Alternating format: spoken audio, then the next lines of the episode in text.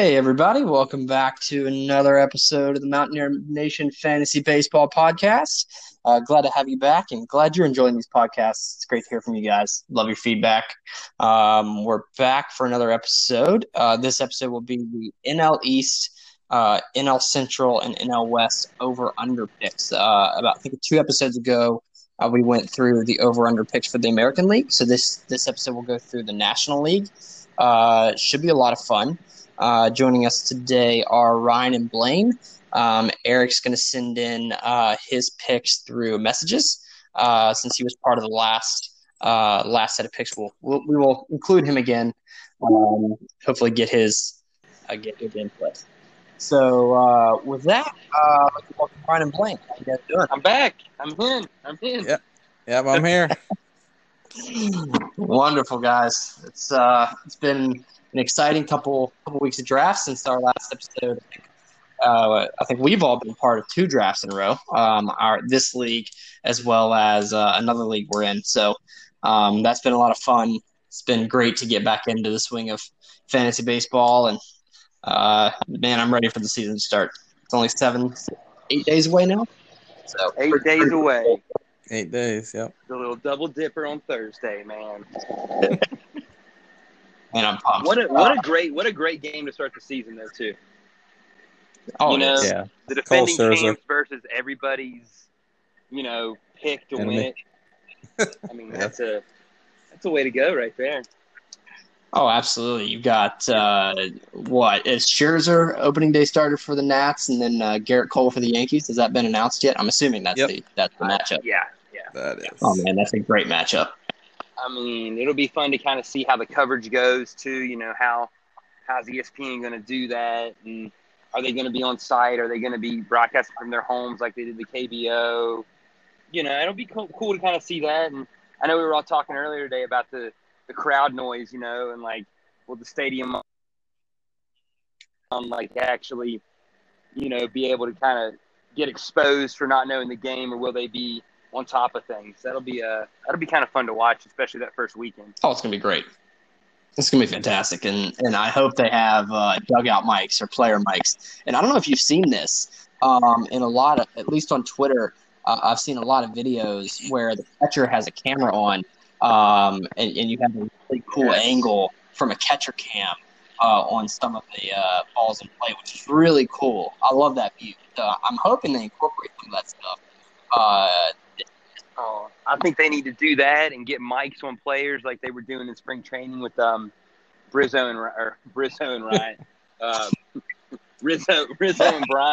They're in a couple of those spring training games. I'd around with everything, man.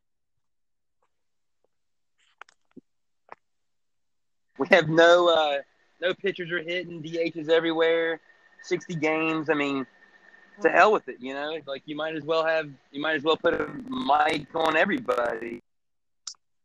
Have that camera on the catcher every game. Why not? Absolutely, man. I'm looking forward to it. I'm hoping they do some cool stuff. Can't wait to see it. Just over a week away. We're going to get started with some of the over-under picks. We have a little bit of a treat for you guys. There's been a bet placed between a few of us in the Central for a couple over-unders, and we'll go through that a little later in the podcast. We'll save it for last. But we'll start with the NL East. We got a few Braves fans in here. We got a Phillies fan as well, so a little bit of interest on these over-unders, I'm sure. We'll start with Atlanta. Go alphabetical down through the NL East.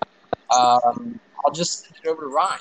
Over-under for Atlanta is 33.5 games. So Ryan, what do you think? 33.5.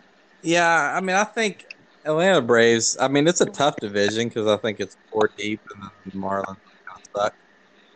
So I don't think winning the division is going to be easy, but if I had to pick a favorite, I would pick the Braves. I'll be interested how Puig inserts and helps them out.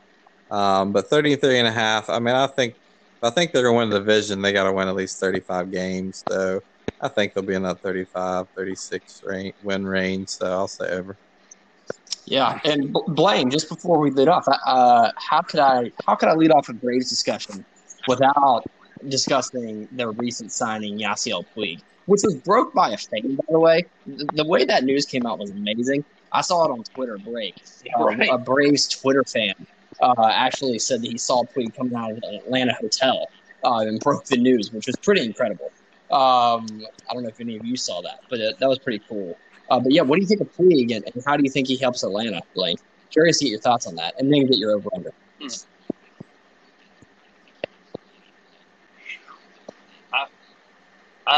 Well, you know, I'm going to go ahead and say over on the Braves. I think when you insert Puig into that lineup with Acuna, you know, Ozuna, you got Swanson still. You know, I'll be interested to see how they kind of deal with Austin Riley now with Puig being in the fold. What does that maybe say about where he's at potentially? Of course, you still have Freeman. I mean, I think it just adds versatility everywhere. And then also Inciarte. I mean, that's to me that signing by the Braves, it gives them some even more personality as well to go with the Acuna and Albies. It's just a good mix, and I'll be interested to see how Puig does there. I think it, if I'm not mistaken, Ryan, a pretty low. Yeah, it was. I mean, it's a one-year deal. I don't know the dollar value, but it doesn't matter. A one-year deal, and I've seen this before, and I'm a true believer. A one-year deal is never a bad deal. I mean, you're not going to lose in a one-year deal.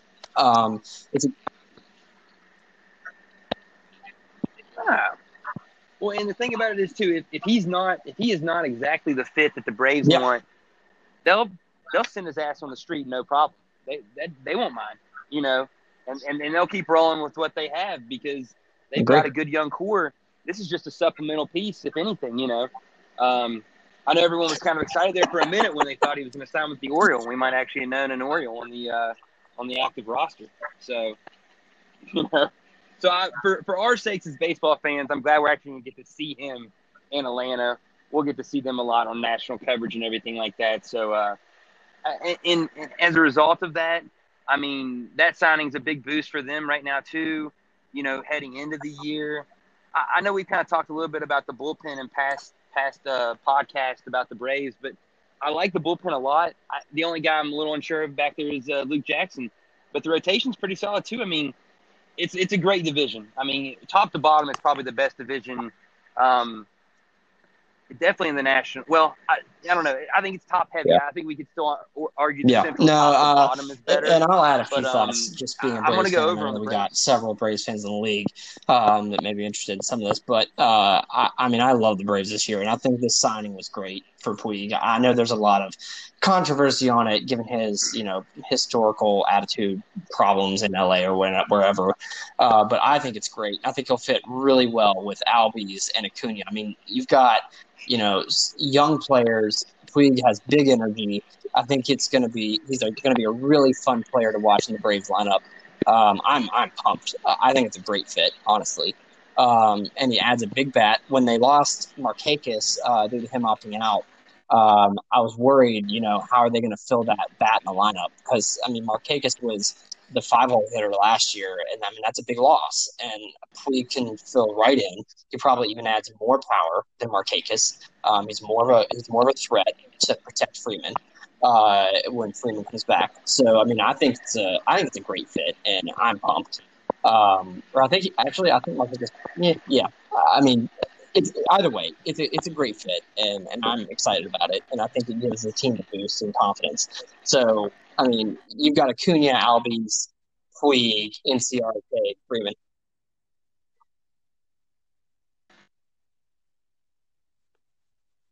You there, Blaine? I think Blaine cut out on us.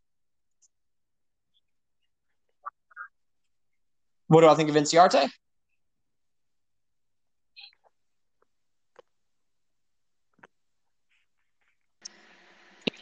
Blaine, you there? Yeah, I can't hear him either. Yeah. I was going to ask you, what do you think about He just dropped off. Oh, okay. I'll have to hop back on. Hello. Oh, hey, Blaine. Sorry. How are you? Yeah. Connectivity issues, guys. Blaine, you were asking a question about Inciarte. Yeah. What was the question?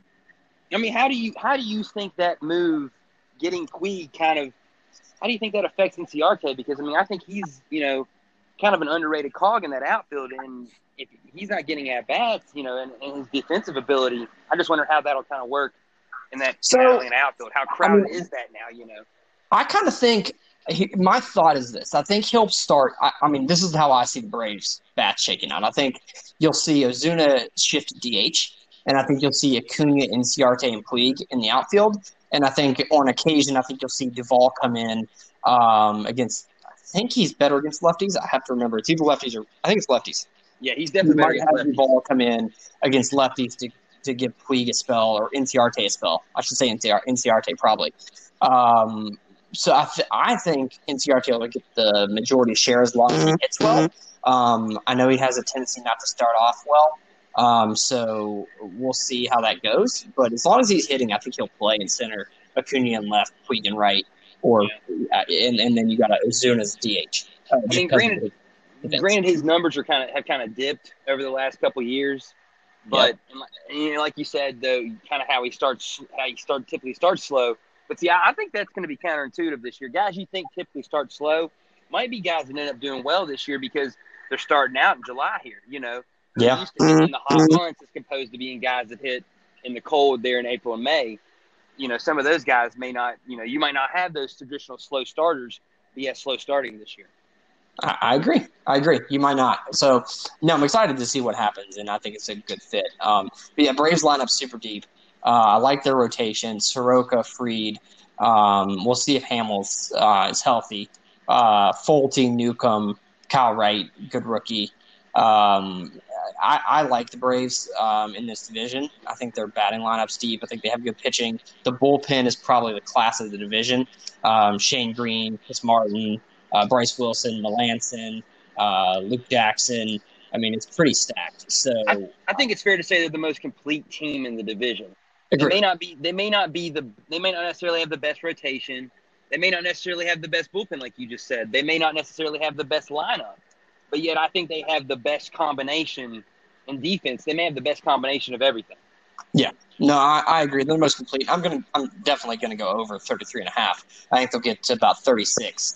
So I think they'll end up a few games over this over/under, and then we'll get Eric's picks later. But we spent, I guess, 10 minutes on the break, so I guess we'll move on. Hey, that's the class of the National League, though, potentially. So I think that's fair. I hope so, Blaine. Yeah. I certainly hope so. I'm hoping for, you know, at least a trip past the NLDS. You know, I mean, they've had some struggles with that recently, and I'll be excited if they can just get to the CS. They have a Game 5 against the Cardinals. It's just bad luck. It's just not something you want to deal with. No, it's not. It's not. All right, guys. We'll move on. Next up's Miami. So from maybe the class of the NL East to the bottom of the NL East. 24.5 is the over-under. Ryan, I'll let you start. Smash the under. 24.5, under. I mentioned in my other podcast, I think I said one of my bets. I have like 4 teams that I've bet over-unders. Red Sox was one. I had a small bet on, only like $5.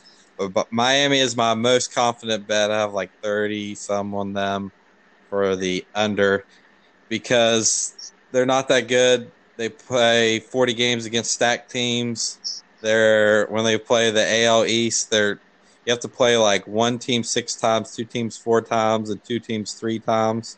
And the team they play 6 times is the Rays. Marlins all got a shot. Way under on me. No, Blaine, I'm sure you'll agree, but I'll let you add to. Yeah, I mean, I think Ryan's on top of it with that under. It's a low number, obviously. They better really make hay in that first week of the season because they got the Orioles 4 times. So if they don't start like, you know, 5-2, then you got to go way under on them. They'll probably lose like, you know, they'll take like 1 from the Phillies on the road, and then you better win all 4 against the Orioles.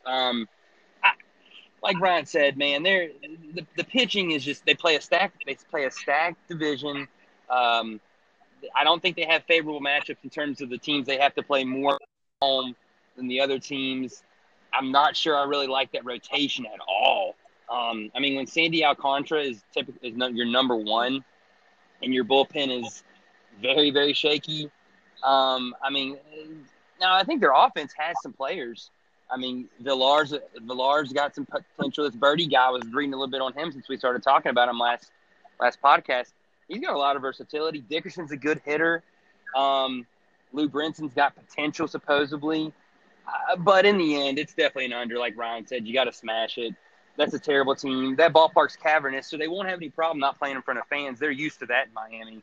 So that might actually help them out, you know, this year. They might get a few wins just for being more comfortable than other squads, but I don't like it. It's the Cervelli-Haflaro combination behind the dish. It's just it's a bad staff, and with the other art rotations, like I just said about the Braves probably being the most complete team, I think you could probably say the Marlins probably have the worst of everything: defense, pitching, bullpen, and offense. So you got to go under. Yeah. No, I mean, I agree 100% on the under. I don't know that they'll – I think they'll be somewhere between 20 and 24, but I do think they'll be under.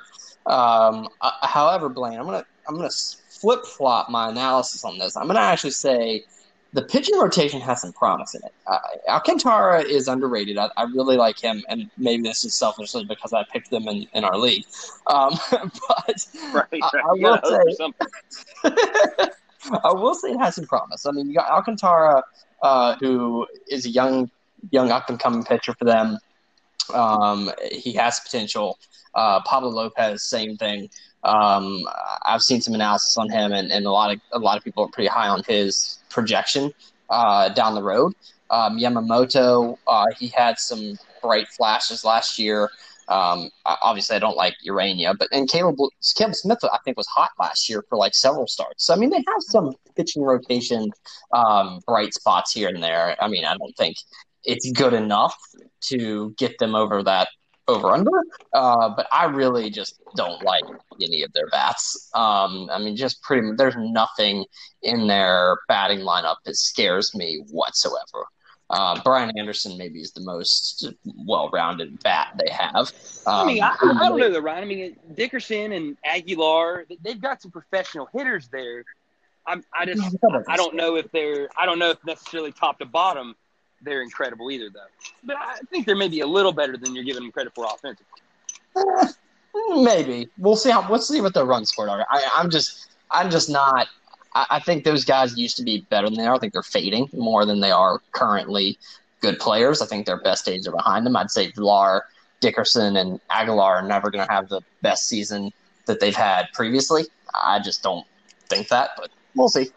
Either way, I think we all agree the Marlins are not going to hit that over. So yeah. Either way you spell it, it's not a good team. Easy wins for all the East teams against the Marlins this year. They better take advantage of them because the rest of the division's tough. Yeah, it is. You've got to win your games against the Marlins if you're going to hit your overs for any of these other teams. I agree. Of course, the Orioles, too. Come on. Agree, yes. All right, guys, let's move on to the Mets. They're next. So their over-under is 32.5, which is only a game less than Atlanta, which was surprising to me at first. But, Ryan, I'll let you give your thoughts. Yeah, I'm going to go under on this one. I don't know. I'm not that big a believer. I mean, I know they got Pete Alonso who came on last year, and they're not bad. But they don't have Syndergaard. They got deGrom, but deGrom had a little bit of an injury scare. Now, I know he came back, everything okay, so he might be all right to start first game, I guess, maybe. But I don't know. I think they're a 500 team. They're a solid team. But 32.5, I think the tops they finish is 31-32, so I'll take the under. Good analysis, Blaine. You know, tell you what, and Ryan, you said under, correct? Yeah. I'm writing these down, so I want to be sure. Okay. I think the Mets at 32.5, if the number was a little bit higher, like you said, that Ryan, it's interesting they're only a game behind Atlanta. Yeah. I do like the back end of the bullpen, though. I think Diaz is due to bust out. Chances is pretty good. Familia's been in that role. Justin Wilson's done some work. The rotation has potential to be really good with deGrom, Stroman, Porcello, and Matz, and Michael Walker. I mean, that's a good 1 through 5 there of guys that have done it and are, you know, have some pedigree behind them, you know. Now, granted, some of them necessarily haven't stayed healthy or haven't been on top of their game, but all 5 of those guys have been pretty successful big league pitchers in the past. And working with Wilson Ramos, I think, helps him a little bit. You know, Pete Alonso's going to hit a lot of bombs, obviously. I like their lineup. I think they're solid, if not spectacular. I think the Mets, if healthy, and I think that's the key always with them. But I think this year, maybe in a shortened year, they may stay healthy. I'll go over on the Mets. Oh, wow. That's a pick. Barely, but I'll go. So you're saying maybe 33 for the Mets? I'm thinking 30. I'm thinking 33, 34 for the Mets, right there in the mix. You know, with the rest of that division, I think it's possible. Yeah, it's possible. So, Wayne, I'll agree. I think there's potential for the Mets, and I know they're a very popular sleeper pick among some of the other analysts and stuff that I follow. But, I mean, they do have a decent batting lineup. Ramos, Alonso, McNeil, Rosario's been better at the plate. They got Nimmo, Conforto, J.D. Davis. J.D. Davis could have a big year. Could be able to use Cespedes potentially as a DH. Yes, Cespedes potentially. They talked about that. Yeah, so I mean, they have a pretty complete batting lineup. I'm not going to lie, it's pretty good. But the pitching, to me, I'll agree with you, Blaine, that there's some veterans there that have done it before. But I'm not overly impressed by Porcello, Matswaka. I mean, Stroman also. I mean, I know he gets a lot of hype, but he's never really put together a complete season. And I know he was good with the Mets last year after he went to New York, but I'd like to see a full season for him before I believe in him. And I mean, I think you're fair in that point on Stroman. I think he's a guy who kind of those post-hype sleepers we've talked about.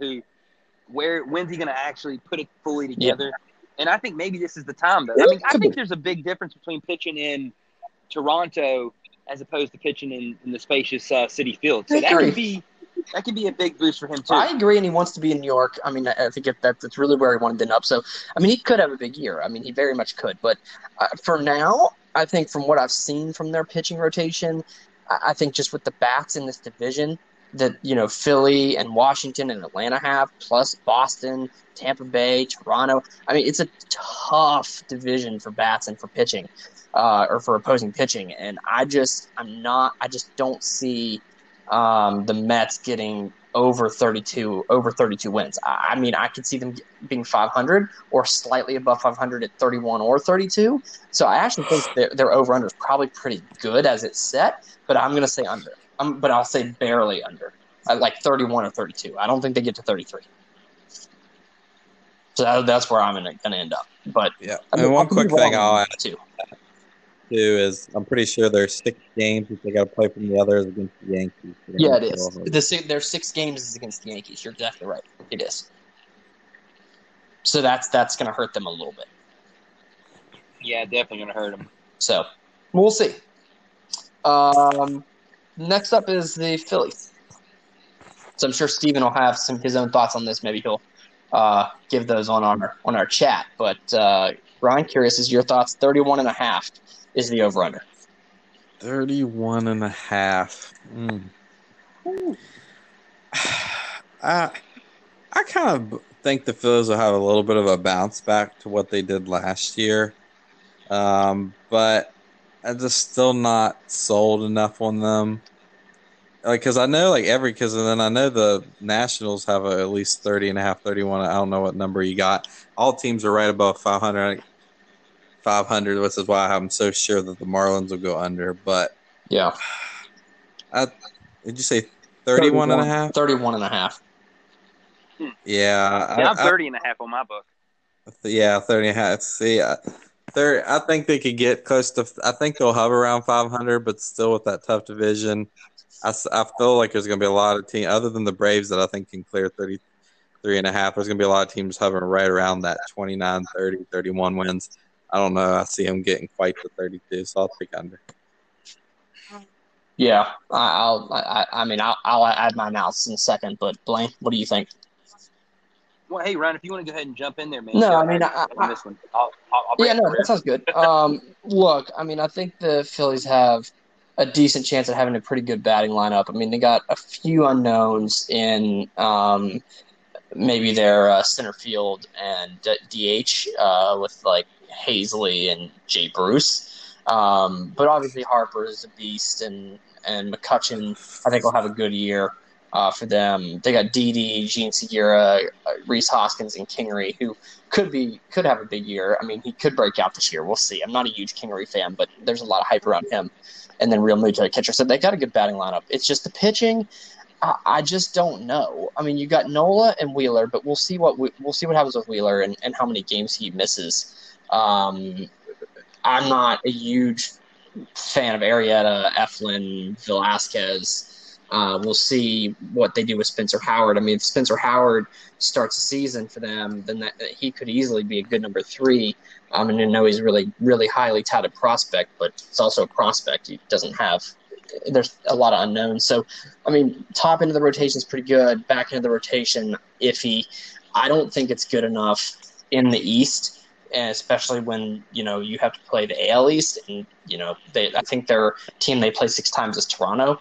I'll go the under, but I still think they're a 500 team, and they might hit right at 500 or game over, but 31.5 is going to be hard to clear, and I'm going to go under, but again, I could be wrong on this. Blaine? Well, Ryan, I think I'm going to go ahead and, I have 30.5 on my book over here, but I think I'm going to go over on the 31.5 with the Phillies. I mean, the other day when we got that the message there, and it was listing the top 10 offenses in the game, and the Phillies I think were down in they may not even been ranked, but they were down in the 8th and 9th range. I thought that was a little low. I actually really like the Phillies offensively. I mean, and you can kind of stack that lineup the way they can with, you know, guys like Harper, Hoskins. I mean, Didi coming in now. You got Segura. Kingery can play a lot of different positions. Torres, you know, he's a solid bat. Bruce and McCutchen. I mean, they obviously like Halsey a little bit too, potentially. Roman Quinn's a solid kind of bench guy. They've got Josh Harrison to pick up in the infield, Neil Walker. They've got a lot of good bench guys as well. I think they have a kind of a good mix of players. The starting rotation to me is a little iffy, like you talked about with Wheeler. I don't necessarily buy Eflin. Arrieta's coming off a lot of different things, but I think they hit the ball a lot. And their bullpen really was kind of a strength for them last year. At times, I felt like they were kind of a good young group, you know, led by Neris. And if they ever get anything out of Velasquez, that'd be nice too. I think I'm taking the over on the Phillies though. We'll see. I mean, just barely, but I think they get over. I think that whole division, other than the Marlins, is kind of crumpled in to barely above 500 to maybe 36 to 37 wins. It's going to be such a competitive division, man. I agree. I mean, this division, I mean, and being honest, you could see any one of these four teams, Atlanta, New York, Philly, Washington, winning the division in a 60-game season. Dude, anything could happen. I mean, they all have enough talent to do that if things go right and if they avoid injuries. You know, Atlanta might be a favorite right now with Washington, but, I mean, you hit an injury or two or you hit a cold spell, and New York and Philly are just as good. So, I mean, these over-unders are really tough in this division. I agree.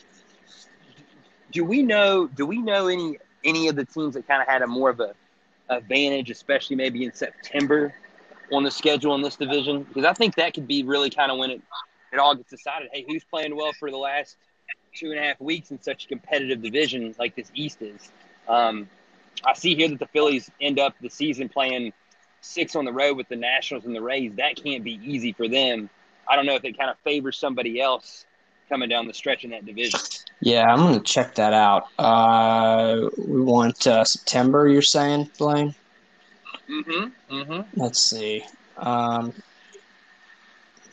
And I don't know. I mean, we can look at that some more. I'd be interested to see that as well, Blaine, because it's I don't have an easy way to display that right now. But I would be interested to see that too.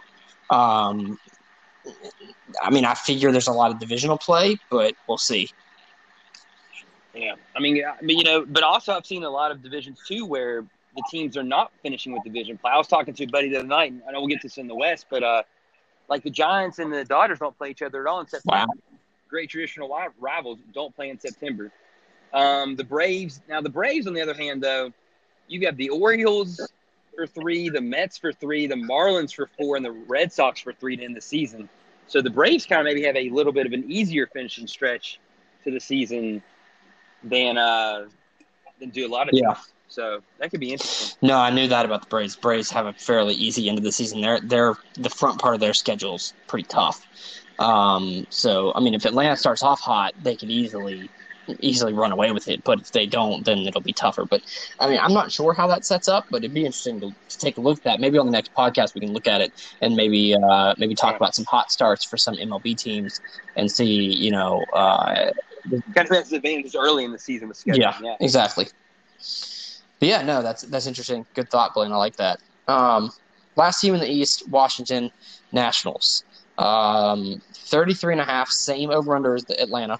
What are your thoughts, Ryan?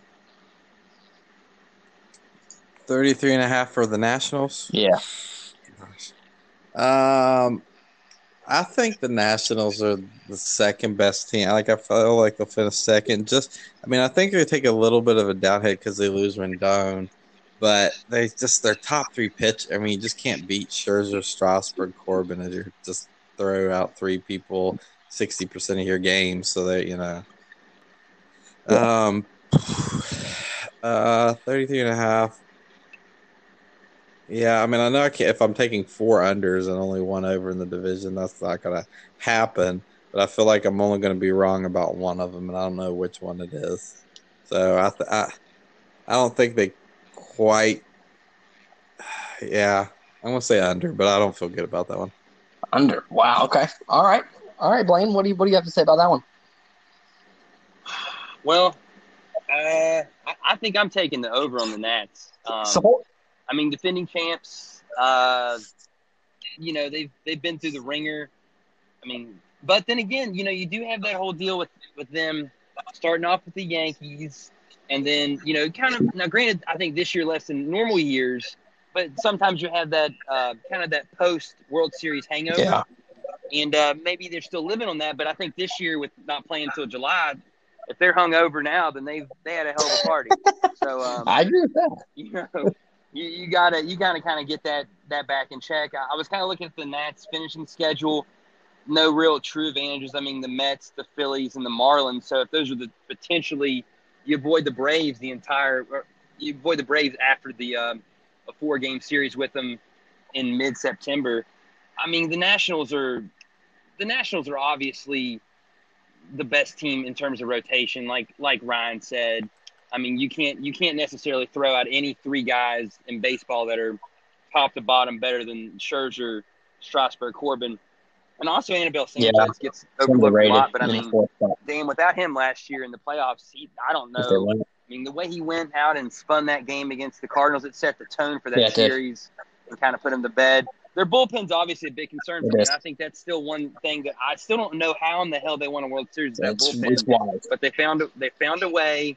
Their offense obviously is just it's a lot of kind of mix and match.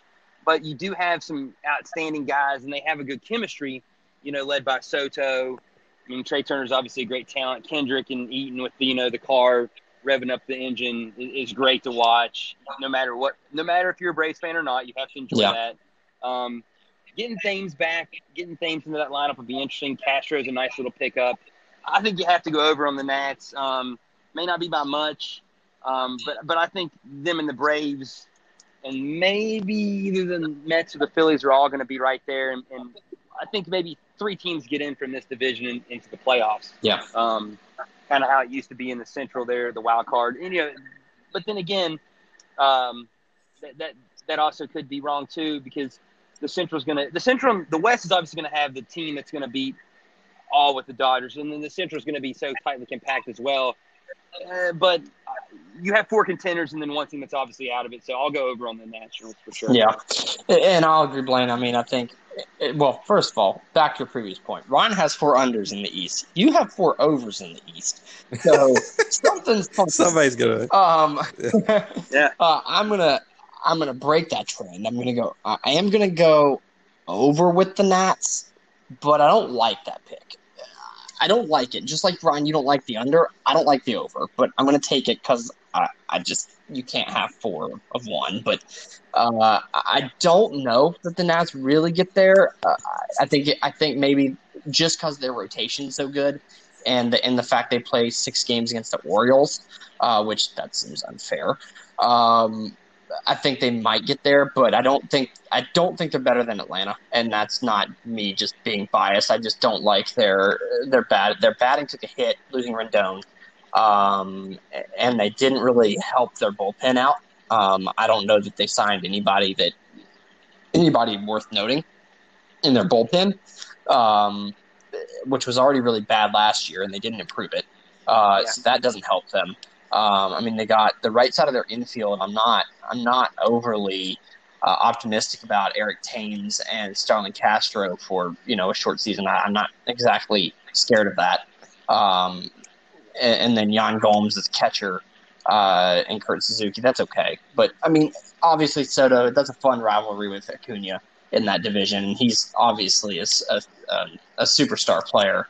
But I'll just be interested to see what happens, whether the Nats can. Get hot at the plate and score enough runs. That's really where my concern is, because I think their starting pitching is going to keep them in games. But they're going to have to go deep, because that bullpen, they're not going to hold up, over 60 games over 67 days. It's just not going to hold up for them unless they significantly improve. But I will go the over just because they did win the World Series. There's momentum there. They do have a lot of good young players like Robles and Soto. Keyboom, Turner, good core. So I'll go over, but I'm not exactly sure about that pick. So I'm interested in what Eric says. I don't know if we have a response from him yet. If we don't, we'll add it to our results here after the podcast. But for now, that wraps up the NL East. So we'll move on to the NL West. Any other thoughts on the East before we move on, though? Not really. It's easily the hardest division to handicap. I don't think there's any question about that. Yeah. I'd say NL Central's pretty similar, but yeah. I mean, you're right, Ryan, but at least there's a little bit more of distinction in the Central. A little bit more. Right. And maybe it's not that much of distinction, but it's maybe because we have our reasons for feeling. Yeah, we might have our own biases, but I don't know. I mean, what I'll say is in both the NL Central and NL East, you have 4 teams that are projected 530.5 or higher, and then you have one team that's way lower. And that makes it really hard, because a couple of those teams that are projected 30 to 31, 32 aren't going to hit that. Like, they're just statistically not. So we'll see what happens. But NL West is probably the easiest, in my opinion. To analyze, but let's go through it alphabetically. First up is the Arizona Diamondbacks, and I'm going to switch it up this time. I'll let Blaine go first, and then I'll go first in the Central once we get there. So, Blaine, I'll let you lead off with Arizona Diamondbacks. What's our number there on the Diamondbacks? I'm sorry. Yeah, the over-under for them is 31.5. Ooh, interesting. Yeah. That's a little bit higher than I would have initially thought that it would have been for them. But I definitely get where Vegas is getting that number, because Arizona probably on paper is the second best team out there in the West. Not sure if it's going to play out that way or not, but on paper you'd say they're probably the second best team in the West. I mean, the additions they made in the offseason, the core that they have, it's an interesting team. I mean, I don't necessarily look at them and say – that they strike fear in me, but also I would take a lot of the players they have on their team. I mean, Bum leading the staff. You got Robbie Ray and Luke Weaver coming back to form. People like Zach Gallen. I'm not sure why. I mean, the bullpen to me is very scary. I'm not necessarily thrilled with Archie Bradley being my closer. I mean, he has some decent stuff. The offense is okay. I mean, Ketel Marte and Eduardo Escobar are solid players. Nick Ahmed is great defensively, but doesn't give you a lot in terms of, the bat. Peralta's been, doing it for a long time and is a solid player. I really like the addition they have of Marte. man, 31.5 though. That's a big number. I mean, but they are going to get to play the Rockies and the Giants a lot, and then they're also going to get to play a lot of those other teams in the West. I'll go ahead and go over on the Diamondbacks. I think 30. I think barely over, but I'll take them over. All right. Somebody's going to have to win those other games other than the Dodgers, right? So it might as well be here. I'll give you that. Ryan, you want me to go or do you want to take it? I'll go. I'm similar to what Blaine said. I'm not, like, in love with the Diamondbacks. But I think them and the Padres are, like, you could go either way to who will be the second best team of the division. I think that they'll hover around 500. I'll say that they get 32 wins, so I'll say they barely get that over. Interesting. I'm going to disagree with you. I don't necessarily like the Diamondbacks. I'm not sure about Mad Bum. He hasn't been himself the past couple seasons. I mean, he's still good, obviously, but I don't know that he's an ace anymore. And Robbie Ray, I'm not sure he's ever going to put his control together. I mean, he's a big strikeout guy, but I'm not sure he has control, whether he can limit his walks or not. Gallen, I mean, he's an up-and-coming guy, but again, kind of like Stroman, I don't know that he's ever put together a full season. Don't like Luke Weaver. Don't like Merkelly.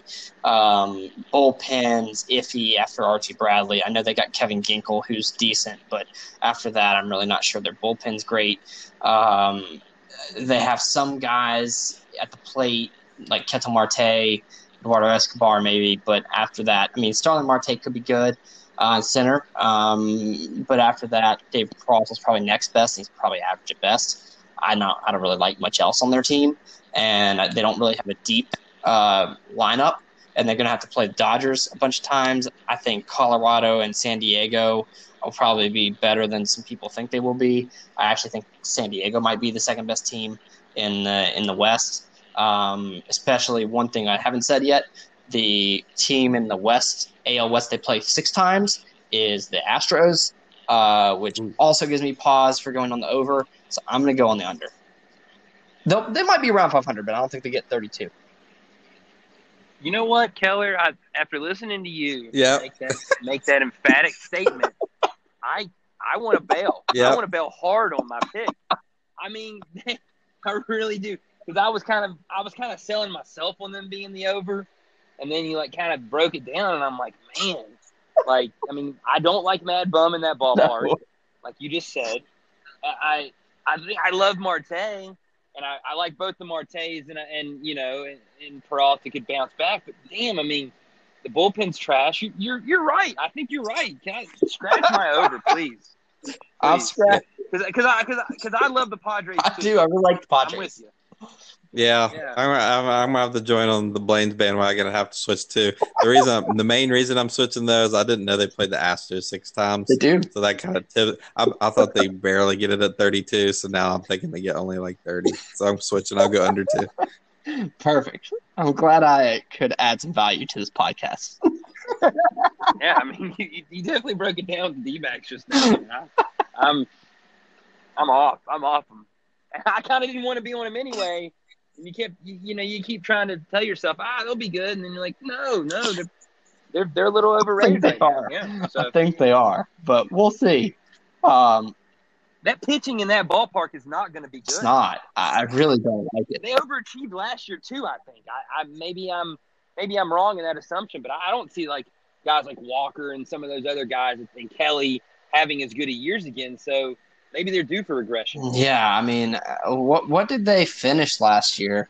What did the Arizona – they were over 500 last year. I mean, but I think they were like 84 and 78 or something like that. They were a winning team last year. But I just think the Padres have improved, and I think the Dodgers got even better. And I think Colorado is still going to be competitive this year, even though they weren't last year. I just see them as being more competitive, and they have to play the Astros and the Astros 6 times. They have to play the Angels in Oakland, which are going to be tough. Texas is okay. I just don't see them getting that over. But again, I think we can move on if you guys don't want to double back on your pick. No, I'm not doubling back. I've already shamed myself once with my bailout, so I'll stay true to the under on the after the nice defense there that you gave the old D-backs under case. Very good. Well, I mean, hopefully I didn't make us all wrong. So I'm not betting that anyway, so don't worry about that. No. That's not one that's getting any play in my book. So, nor mine, right? Nor mine. Yeah, I'm not touching that one. No. All right, next one's up, Colorado. I wouldn't touch it with your money, Ike. So I tell you what, that's for sure. Yes, if it's somebody else's money, I'll gladly bet anything. I mean, as long as I can. I mean, I don't think I'd even bet his money on that one. Now. Yeah, that's a tough one. Yeah. Yes. Yeah. Yes. All right, Colorado's up next. Their over-under is 26.5. So healthy room for them to go over on that if you believe they could be a 500 team. But, again, there's still some questions with them. Ryan, do you want to lead off? Well, Blaine's been leading off this division. Yeah, Blaine can go. Yeah, well, man, I tell you what. I look at the pitching, and I know John Gray and Marquez are kind of the two guys that you expect to kind of carry the pitching staff. I don't know, though. I don't know, guys. I don't know if I see the Rockies. Freeland was such a disappointment. I mean, my Lord, keeping him, trading for him like I did a couple times in this league, it's downright disgraceful. I don't like the bullpen. Like, Oberg and Davis together. I mean, Davis to me he's about to fall off. McGee used to be good when he was with Tampa. I don't like their bullpen at all. I mean, the offense obviously has still got a lot of players. Hampson and McMahon are up-and-comers. Hampson, Daniel Murphy's obviously a guy that you're going to expect some stuff from. Arenado is what he is. Story, I think, is a little overrated at times. I mean, I like Dahl a lot in that outfield. Charlie Blacken's probably like, maybe the coolest dude on the planet. I don't know if y'all have seen that video where Joe Buck's talking to him in the All-Star game, and he's like, man, it gets boring out here in the outfield. Like, I want friends. And just keeps his hair long. And, dude, I just, like, I know I have a person that I know, one of their teams is Sirius Blackman, kind of playing off the Harry Potter thing with Charlie Blackman. He's just one of those dudes. You got to love Charlie Blackman. Yeah. All that being said, I think I'm going to take the under on the Rockies, though. Mm-hmm. Although someone made a point about this, and I think it's something interesting to look at. I wouldn't bet it honestly, but the Rockies, where they are going to be playing a lot of games in Denver, obviously too. Coming in and out of there is really difficult for people, and in this shortened season, it could be even more difficult. But it also could be real difficult for them, having a lot of constant travel, not having days to acclimate back to elevation and stuff. In the end, though, that pitching's trash, and that you got to go under. Okay. All right. All right. Well, so you said 26.5. A lot of places I've seen 27.5. So I'm leaning, and I'm going to pick the over. Now, I know that their pitching is kind of crappy, and it's always going to be crappy because they play in the terrible hitters' park. But this also is assuming – I know Blackman had COVID. Hopefully he's back soon. I think he's going to be back. Yeah, so you got when you can throw out Blackman, Arenado, and Story, and then they got some other guy. You got Dahl and Hampson. Their offense has plenty of potential to get to 27 wins. That's still 3 games below 500. I think their bats can get them to 27 wins alone. They're gonna smash on the Giants. They'll be after I'm convinced now the Diamondbacks aren't as good. They'll get some wins there. They can still beat the Padres some, and They'll beat some Seattle and Texas in the West. They can get 27. I'm going over. Yeah, I'm going to agree, Ryan. I'm going to hard agree. So this is one team out of all the National League West teams, other than maybe the Dodgers, they probably benefited the most from the DH ad because they were going to have to figure out how to use Murphy and also develop their young guys. Now they can just slot Murphy in, and Murphy, I think, is going he's older, and I think he's just going to thrive in that DH position because that's all he can do. I mean, he's a great hitter, and I think if he can just concentrate on that, don't worry about playing the field. I think he's going to really thrive in that DH. You might see a comeback season from Murph. That also allows them to play Garrett Hampson and Ryan McMahon at second base and first base. This year, which I think is going to help them because those guys have been caught behind. They were kind of stuck last year, and this is going to really elevate them I've seen some good things out of Pinnett from them. Arenado's story, obviously, based on the left side. And you've got Blackman, David Dahl. I see David Dahl having a big year. Tapia is not a bad left fielder for them on the plate. It's a good defensive team. It really is. And then they've got a good prospect, and he was drafted in the league. I was kind of upset. Sam Hilliard, I mean, he's supposed to be every bit as good as Dahl. He might get a chance to play over Tapia, or, you know, if they want to spell anybody else in the outfield for a day or two, he might get some at bats. I'm excited about the Rockies' offense. I really like their offense, and of course, like Brian said, I'm not going to argue that they're going to be contending in that division because their pitching is so bad. But it's always going to be bad, and everybody coming in is going to have the same problem with balls flying out of there. So I mean, I don't really. I mean, Marquez is actually pretty good, and John Gray is above average, and Freeland's average, but at 4.56, terrible. At bullpen, I'm gonna disagree a little bit. Blaine, I like their bullpen. Wade Davis, I could see him having a better year than he did last year. Oberg is pretty solid. Estevez, I think, is underrated in their bullpen. I really like Jake McGee. So that's four guys that are decent. Now the rest of it's trash, but I mean it's decent enough. I like it good enough to go the over on 26.5, especially given that their 6 games are against Seattle. So that also helps. It's not against Oakland or Texas. It's against probably the worst team in that division. So that gets them maybe an extra win, maybe. So I'm going to go over. So that wraps up the Rockies. Next is Dodgers, and obviously we know Dodgers are in that division. But their over-under is 37.5. I'm not sure what book you guys use and if it's different, but 37.5 is what I got. It's what will go on. Blaine, I'll let you lead off.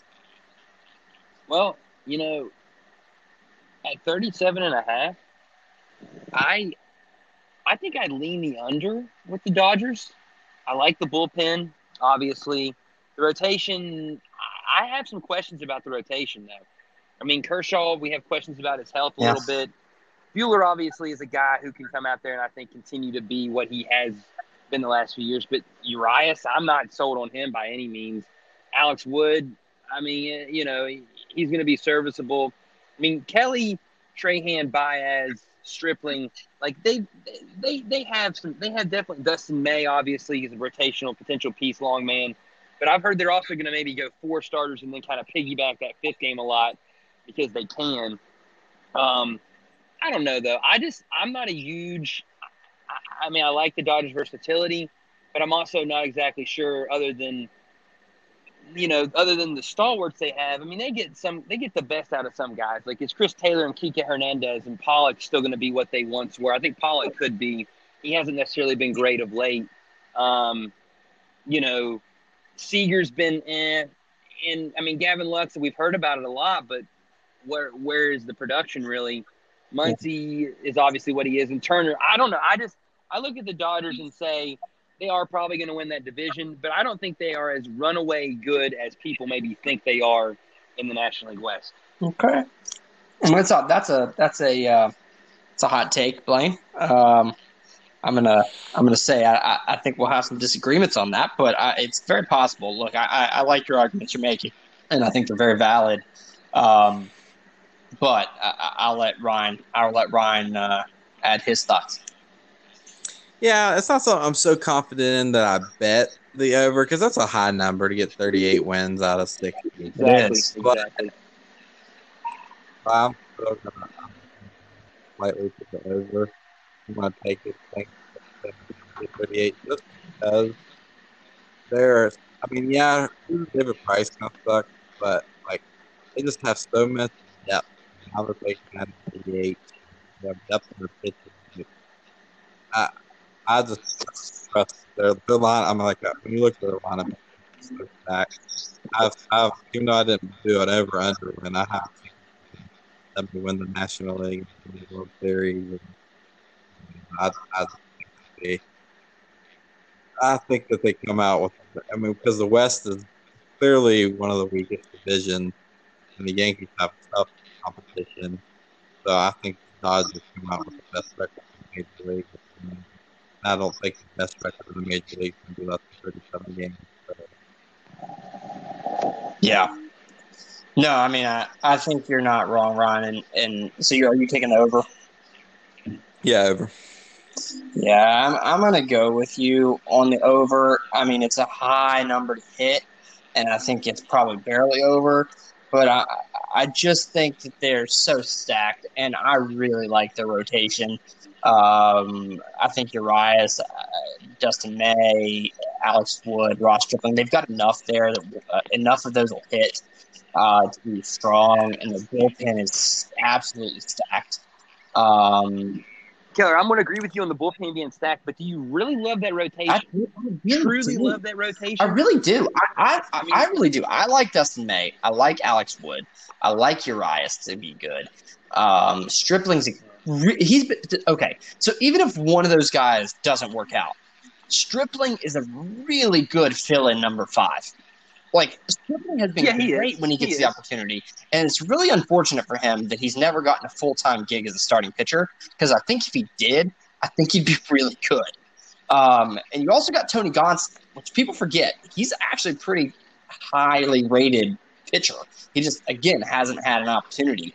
And I think if you give these guys an opportunity, if some of these guys don't work out, I mean – I really think Dodgers can just plug somebody right in there and be effective.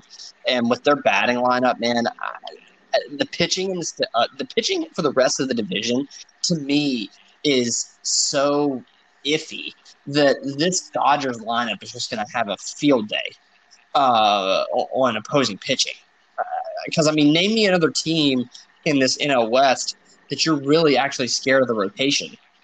I really like the Padres. The Padres' rotation is probably the best of the rest, but again, it's not like it's not like there's another team that has like the Nationals or the Braves rotation or the Phillies or the Mets rotation. Like there's no other team here that like scares me from a rotation perspective enough to limit the Dodgers' bats.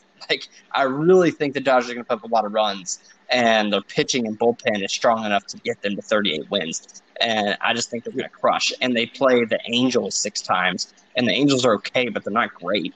So I mean, I don't see a reason they can't hit the over. Yeah, here's my final point on the over for the Dodgers. Last year, the Dodgers were the number 1 team in the National League record-wise. Now I know they lost in Game 5 to the Nationals because they ran into some buzzsaw pitching, but you take the best team in the National League and you add Mookie Betts to it. Yeah, that's all that needs to be said. Yeah, I just don't. I mean, look, until that batting lineup goes into a slump, they're going to be really hard to beat. Like if they can hit just normal projections, this batting lineup's going to be tough to limit, and I just think they're going to run away with that division. Hey, running away with it though. They can still win 37. That's true. That's true. That's what I'm banking on. That's true. That's true. But I think you got 2 teams in here. I think Arizona's overrated, and I think San Francisco's terrible. So I just think they're going to beat up on some of these teams. Like it's just, I don't know, man. I could see them getting the under just because 38's a lot of wins, and I could see them finishing with 36-37. But I just think they have every bit of potential to hit the over. No. I mean, every bit of potential for sure, but I could see some complacency with this group potentially because I think they have read these clippings now. Heck, since they signed Mookie Betts, that they're the best team in the National League and they're expected to be in the World Series. Yeah. And that doesn't always work that way. And if they have a bad week, week and a half, they can still overcome that. But are they going to get 38 wins? I'm going to say no. I mean, you could be right, Blade. I'm not going to argue that. I mean, it's very 38's a lot of wins in a 60-game season. That's a really high win percentage. So we'll see. It'll be interesting. It'll be fun to watch for sure. Gonna love that opening day victory against the Giants. They're going to get, but. Hey, watch out for Johnny Cueto, man. Watch out for Johnny Cueto. No way, dude. No way. I might make a bet on that. No, I'll take you up on that. Go for it. Go ahead. Let's talk about that. That's right. Hey, you know what? I'll go ahead and say it right now that the Giants will win on opening day with Johnny Cueto on the mound against the Dodgers. No way. I think Ryan literally just like left because of that. I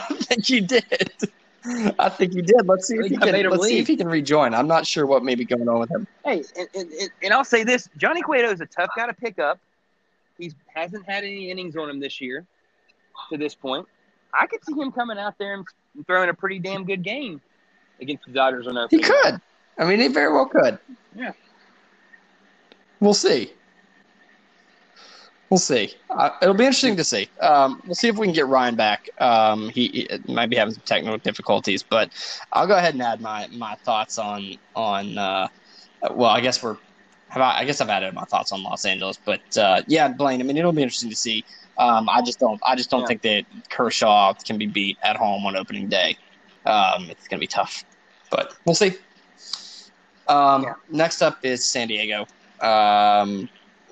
Let's go with you, Blaine. Hopefully we can get Ryan back. I'm not sure what might be going on.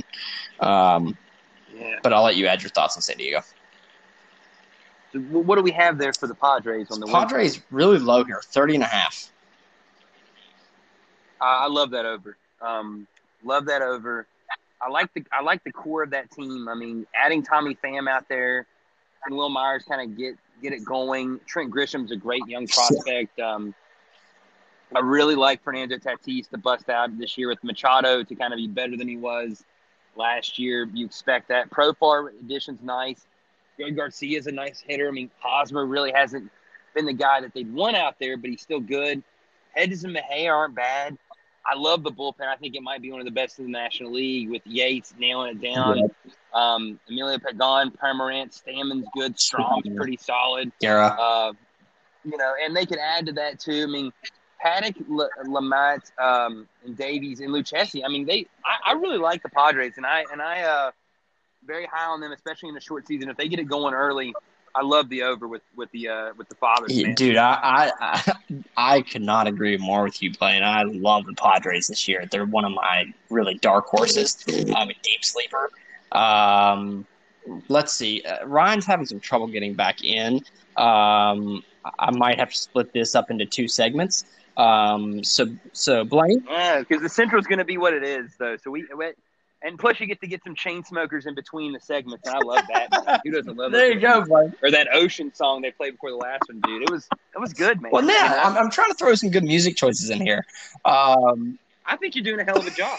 I will say I'm a little bit limited on my music choices to like 2017 and prior for whatever reason. This is connected to Spotify somehow, and it's not letting me add any songs that are newer than 2018. So it'll be some oldies thrown in. So I'm going to end the segment here. We'll get you guys back on the horn, and we'll throw in some music for you guys. So enjoy. See y'all after the break. Hey, welcome back. Hope you enjoyed the interlude music.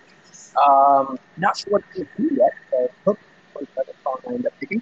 Hope it was some chain smokers, y'all. Hope it was chain smokers. Glad you enjoyed the play. Definitely throw in something fun. We want something just like this, man. I do a lot of baseball, y'all. There we go. It's a great song. Love it. So all right, well, we're back.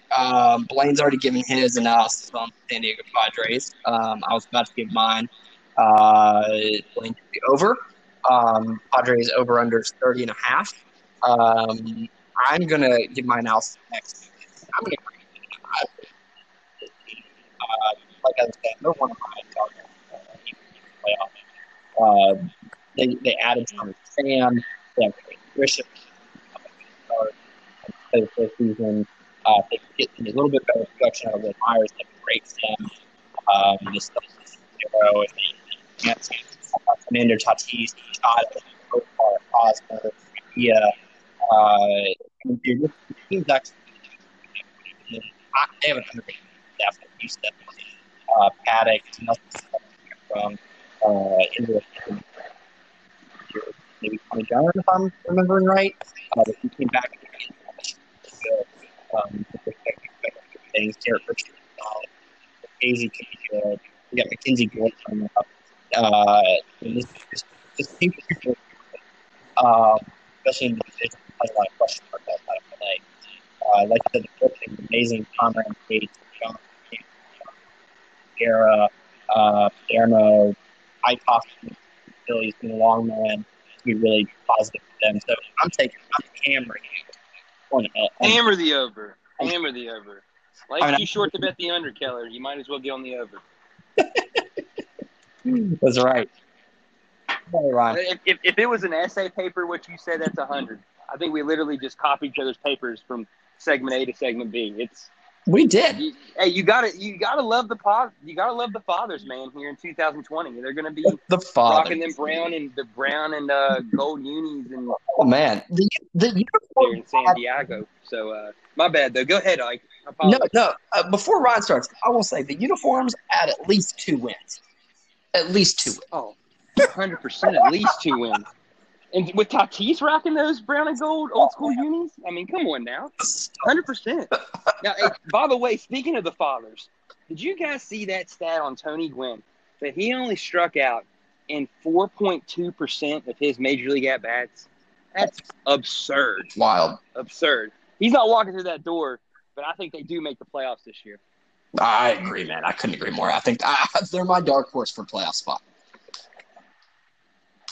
But we'll see. Now follow that, Ryan. Follow that, right? That's right. I just pumped him up. Now he's going to look like, you know, going to come in here and go the under on us probably, but I'm fine with that. All right, Ryan. So what's the number again? 30.5? Yeah. Yeah, I like the Padres. I think they're coming on, and they'll be solid. And then after realizing I wanted the under in the Diamondbacks, I think they'll be the second best team. They'll be about around a 500 team, but I think they can get 1 win over 500. So I'll take the over. Yep, I think we're all in agreement on the Padres. All right, next up, San Francisco Giants. Whew. What's our number? Are an over under 25.5. Ooh. 25.5. Wow. Well, I mean, they're getting the opening day win versus the Dodgers. Why give it up? I'm telling you, man. Johnny Cueto is going to go out there and spin a gem on opening night, just to try and show everybody what he's still got. You know, that little Louis Tion type of delivery. Going to really be kind of messing with the Dodgers there on opening night. No, I mean, you know, I have a buddy, a real good friend of mine that worked with us at the Power. Now he's out in Idaho. He's a huge Giants fan. He's touting this GM right and left. But then I look at their team, and I'm just like, man, that's a bad squad this year. No Posey as well, so the catcher position's in total flux. I mean, you have a lot of veteran-type guys in that rotation, but, like, what's Trevor Cahill really ever done? Samardzija, huge colossal disappointment. Gossman, we've heard about the potential forever, never done anything. Smiley's okay. I mean, Tony Watson's going to close games for crying out loud. I mean, don't get me wrong, I love Tony Watson. He was great as the eighth inning and seventh inning guy for the Pirates, but he's not a closer, doesn't have that mentality. Derek Rodriguez is kind of a guy that they've mismanaged big time there. They did. I agree. I mean, good enough. The team is also old. In terms of Belt, it's terrible. You know, Longoria, Pence, that's an old team. And to get above that, 25.5 wins, yeah. I think that's asking a lot. I like you said, I mean, every other team in that division is better, and they don't. And that core's not really that core doesn't really even have experience winning games at the major league level, other than some of those old veterans. But they're kind of in decline, so I'm going to go under. Yeah. I'm going to give my analysis really quick, Ryan. It's only 2 words. Yeah. Dumpster fire. Dumpster fire. Awful team. They might be just as bad as the Marlins. Ooh, you think so? Dude, I think so. I think the Marlins might be better than the Giants. Because I think the Marlins have some promise in their pitching rotation, and I think they're a little bit better even on the batting side. I just don't like anything about the Giants. I literally don't like a single thing. I can tell you, I don't like a single thing. They need to blow it up big time. What is it? They need to blow it up big time. I mean, I think they're finally starting to. Are the Orioles bad? Dude, they're getting there. I'm telling you, I really, really don't like the Giants. I think they're going to get pounded. They've got to play Oakland 6 times. I don't even think they get close to 25 wins, 26 wins. I think they might be close to 18 to 20 is really where they stand. I think they're way under, hammering that way under. You're underestimating the great Johnny Cueto, though, Ryan.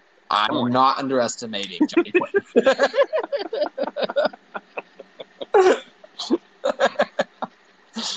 Oh, God.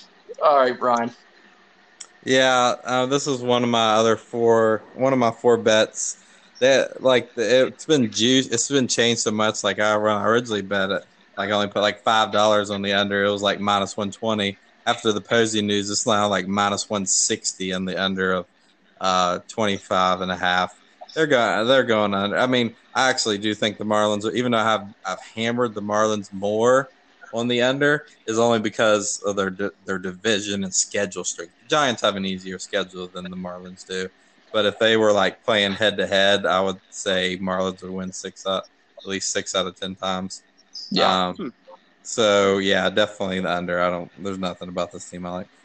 Yeah. Hey, I'm gonna raise your stakes on that, Ike. I have risked 30 to win 27 on the Giants on that under at 24.5, not even 25.5.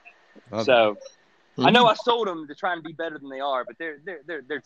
Yeah, they're terrible. They're not good. All right, fun time. We didn't bang on them like we did the Orioles, though. We probably should, but at least they have guys we know who they are. Yeah, I mean, I at least know who their starters are for the most part. I don't know who the Orioles starters are, so I mean, we're still not going that way. Softball team at this point, but I mean, they're we at least know who they are. I agree. Oh, man. All right. So that wraps up the NL West. That was good. I think we all both finished. I think, Blaine, you finished it. You finished again with 4 unders and 1 over. And in the NL East, you finished with 4 overs and 1 under. So you went opposite in the West. Really hoping that the Padres steal a lot of wins is what you got to hope for. I think they are. I think they could. So, all right. Well, let's get to the Central. We have a lot of fans in the Central. We got Eric with St. Louis. Got a lot of Pirates fans in the league. Got Ryan with Cubs. So this will be a fun debate. Saved it for last. So let's dig in. Chicago Cubs is the first team on the board. I said I was going to go first, but Ryan, this is your team. I'll let you do the honors of talking about the Cubs and giving your thoughts on an over-under of 32.5. Over under 32.5. Woo. All right. Just to kind of talk about the team. I already know Blaine's going to hammer the under here because I know he's an anti-Cubs person. But ding, ding, ding, ding, ding, ding, ding. Everything that I say, he's going to be like, "Oh, it's the exact opposite." But anyway. So I just speak the truth, Ike. That's all I can say. Yeah. So the bat. Be the voice of reason. Give me my time. I'll give you. You'll get your time here in a minute. So, batting wise, I like the bats. The bats are going to be good. You get to now add Schwarber as your DH. The only thing is a little worry. Rizzo's having. I don't know if that's going to linger into the season. That would suck if he missed a little bit of time. But overall, I like their bats. Pitching wise, we need on the back end. We need the Kimbrel to pick it up. He sucked for us last year. If he can go back to normal Kimbrel, that would help. But we'll see how the bullpen's average. I'd say it's not great, but it's not terrible. You're pitching being fine. We're aging, but Darvish is going to be a stud, even though some people hate on Darvish. He was a stud in the second half. He'll be good. Kyle Hendricks will be good. We need Quintana back. I don't know how quick he's going to get back. I heard he's getting a little bit better. The back end of the rotation is not the greatest, like the 4 or 5 starters, because Lester's getting up there. 32.5. He's getting up there all right. I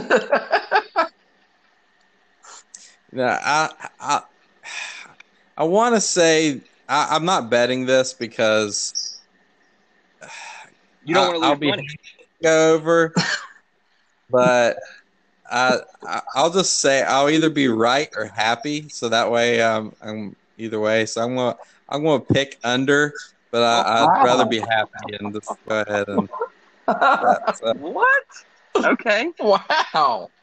Wow. I'm shocked by this. Blaine, what do you have to say to that?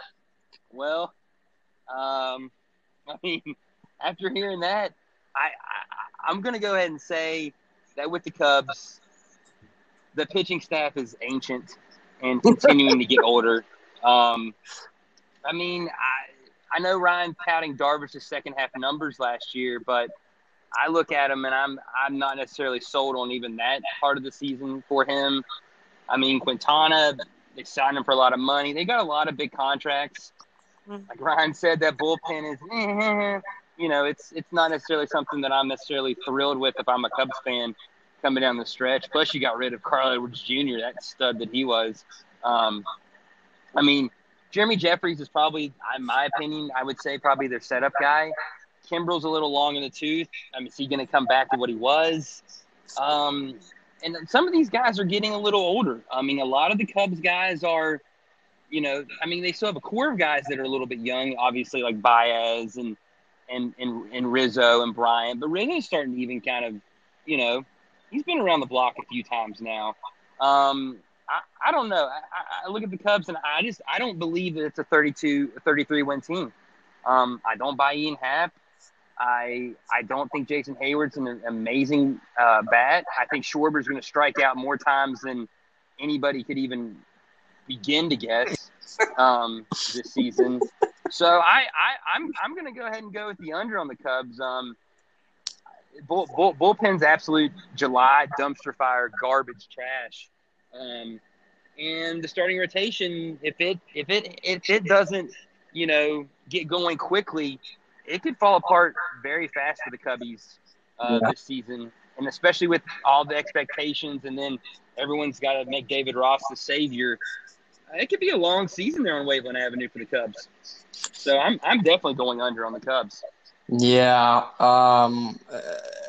Look, it's not 2016 anymore. It's not 2016 anymore. No, and I was just going to say that, Blaine. It feels like Vegas is riding some 2016 coattails. If I were setting lines, I would probably set it right around 30.5 or 29.5.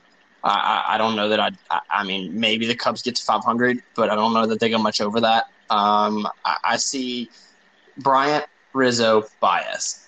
And after that, I don't know that there's a whole lot to love about. I mean, Contreras is solid, but yeah, I mean, there's some guys that are solid. But I wouldn't go, oh my gosh, that is absolutely great. Darvish in our keeper in our league. I mean, Darvish was top player on the board. He fell all the way through us. So I mean, clearly, none of us other than Rodman believe in Darvish enough to pick him there. Now, I mean, Brian got a great value for him, and I think he could be good, and he's on a decent team. So obviously, fantasy wise, not a bad pick at all. But, I mean, I have my question marks about Darvish. Hendricks, you know what you get. Lester, Ryan knows I hate Lester. He can't even throw the ball to first base for crying out loud. That's all. Dribble the ball over there. It's embarrassing. He's but good for him, though. I mean, he's made a career out of it. So yeah. He couldn't throw to first base when he was leading us to a World Series, so it's not like a new problem. Yeah. I hope he never coaches high school baseball and has to teach anybody how to throw a pickoff. That's all I have to say. Yeah. I'll give you that. I'm going to agree with you guys. Under for the Cubs. I'm not sure they get to 500. They might be around 500, but I'm not sure. If they do, we'll see. But I don't think they go over 30. I don't think they get 33 wins. I think that's too high. So I'm hitting the under. All right. Let's move on. Cincinnati Reds. Over-under, 31.5. So a game below the Cubs on the over-under. I guess, how do you want to structure this? Do you want me to go first on the Central? Yeah, why not, Ryan? All right, I'll lead it off. Reds, this is another team I'm high on as a dark horse. They're my favorite to win the division, and I think there were a few others in our chat that said the same thing. I like this team. I like what they did in the offseason. They got Moustakas coming in. They got Castellanos coming in. They got Shogo Akiyama to an already pretty decent batting lineup with Suarez, Senzel, Votto. I like their lineup. Batting lineup's good. Pitchers, I love their rotation. I think it's maybe the best in the division. Sonny Gray, Luis Castillo, Trevor Bauer. It's a really good one. I don't think there's any maybe about it, Ryan. I don't think there's any maybe about it. Yeah, I mean, that's being nice to the rest of the division, Blake. I'm being perfect. Hey, I feel you, but yeah, best pitching staff. I think their bullpen's underrated. They got Male as a long man in the bullpen. He could start and put DeScalfani in the bullpen, but we'll see what they do. Stevenson, Amir Garrett, Pedro Strop, Lorenzen. Iglesias is a good closer. I really like them. They got Nate Jones. I forgot about Nate Jones. So, I mean, look, decent bullpen, good closer, great rotation, not really a whole lot of holes in the batting lineup. They have options off the bench. Yeah, I like this team. I think they're going to win the division. So I'm going over. Pretty hard, actually. I'm going to hammer the over. Who's next? Me? Yeah. Go ahead, Ron. What was the number again? What was the number? 31 again? And a half. 31. Yeah, I like the Reds. I mean, I think they're getting the pitches with Bauer and Gray, and they're getting the pitching together, and their bats, they've added bats. I mean, the division's tough, but they get to play the Central, so 31 and a half. I think they're a 500 team, but around 500, but I could see them getting 32, so I'll take the over. All right. Blaine, I'll let you round it out. Well, I'm going to tell you this. I love their opening to the season. That schedule, getting the Tigers for 6 games right out the gate with the Cubs at home for 4. If they kind of come out there real quick, and then you got the Royals for a couple early, I think the Reds could get out really fast in this abbreviated season and kind of maybe not run away, but kind of put some distance between them and the rest of the division. I mean, they won the offseason. There's a lot of enthusiasm, obviously. I mean, they've got a who's who in the outfield. I don't even know, how they're going to structure that a lot of times. I mean, you got a guy like Kikina who comes out last year and is an absolute stud, putting up great numbers, who probably isn't even going to see the field this year. Love the Shogo Akami pick that they got in the offseason. I mean, they love Senzel. I'm not necessarily sold on Senzel. Me too. But they seem to love him. Same. Castellanos is obviously – yeah, I mean, I don't know. There's something about Senzel. I keep hearing about it, but I've never really truly seen with my own eyes why he's so special. I agree. I agree with you, Brian. I don't know. Winker's good. A couple of Reds fans I know, one in particular, a big one, he's always had questions about Galves at shortstop. I think you can win with him. But then in the infield, I mean, Suarez is a great defender. Votto is a little long in the tooth, but he's still Joey Votto, so you expect to get good numbers out of him. Barnhart's solid. I mean, behind the dish, does what he's supposed to do. I'm a little nervous about the Moustakas at second. I know, he did well with Milwaukee, but he's not a great defensive second baseman, but he's going to hit a ton of bombs at Great American Small Park because that's what people do there. Like you said, the bullpen's pretty good. I mean, Iglesias, Lorenzen, Strope. I don't like Amir Garrett. I think he's literally the trash of baseball, in my opinion. And I have my reasons for that. I don't know if anybody watched all that brawl last year between the Pirates and the saga that was. Dude thinks he can take on an entire team and charges the dugout. So I guess you got to love his enthusiasm, I guess. Blaine. I don't like Amir Garrett. Wouldn't even use his own team in the show. Like, wouldn't even play at his own ballpark. He went and played at Marlins, gave up 2 home runs in that tournament. I don't know. Again, I do like the Reds, though. I do like the Reds on the over because that pitching staff is the best in the division. I don't think there's any question. I mean, a guy like Wade Miley, is potentially slotted in to be the 5 starter, and as well as he did with Houston last year, kind of a rebound with, great, and he was like a 4 ERA, but in the AL, that's not awful. Disco's was thought of to be a 1 at one point in time for them. He's their 4. Bauer's a 3. Gray and Castillo. I mean, that's by far the best pitching in the division. They play games at a ballpark where they're going to hit, at least 3 or 4 home runs a game, and they have a great offensive lineup. A lot of intensity and a lot of enthusiasm there in Cincinnati. So I'll go the over big time on the Reds. Fair enough. Fair enough. All right. I'll and that pains me to say that, but I'll go with it. Yeah, I mean, you have to. I mean, Amir Garrett included. Amir Garrett included. That's almost enough reason to go under, but I won't. Hey, I respect Amir Garrett for thinking that he can take on a whole team. It was pretty great, and I loved that. So if you're a Pirates fan, you probably think he's a jerk, but I'll like him. I don't think he's a jerk. I just don't think he's very smart. Yes, I'll agree with you there. Doesn't have all his marbles, but you know, that's all right. Milwaukee. So over under 30.5 on Milwaukee, and I guess I'll lead it off. So I'll start with the rotation. I think it's solid. Let's talk about your boy Hauser. Come on now, go ahead and pump him up. Okay, I'm gonna pump up my guys. I gotta give some love to my team. So Hauser came on last year. He was really good. Maybe the Brewers' second best pitcher last year, and I just think that success continues. All his metrics say that it will. His underlying stats and FIP and all that support his actual stats last season, and I think he'll have another good year. Lindblom, he was the MVP of the KBO. I mean, I know it's the KBO, and I know he's older, and you know that's not guaranteed to transition over to Major League Baseball. But look, he's number 3 in that rotation. Woodruff's the number 1, and he's a solid number 1. So I do like Lindblom as a number 3 in Milwaukee. It's not a bad park for pitchers. Whoa, no! It's a terrible park for pitchers. My opinion. Milwaukee. A lot of games in the Central there. I think Milwaukee's a hitter's park. Really? Yeah, maybe I'm wrong on that, Kelly. Maybe I'm wrong. Bernie slides on that damn slide so much for a reason, right? You know. Yeah. Well, hitter's park aside, I like the rotation. Corbin Burns and Freddie Peralta, both of those guys have a lot of upside. Brett Anderson's there if you know, one of them doesn't work out, but if one of those guys hits, that's 4 decent pitchers. I like the rotation. The bullpen, I'm not so great on.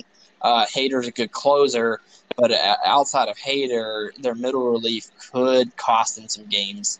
Not much there. I really like, but the batting lineup's still going to be good. They got Castanera.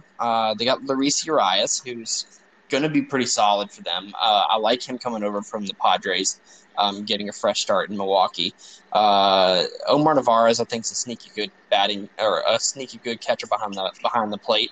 And then, I mean, you got in the outfield, you got Kane, obviously Yelich. Braun's going to be better as a DH, where he doesn't have to use his legs so much.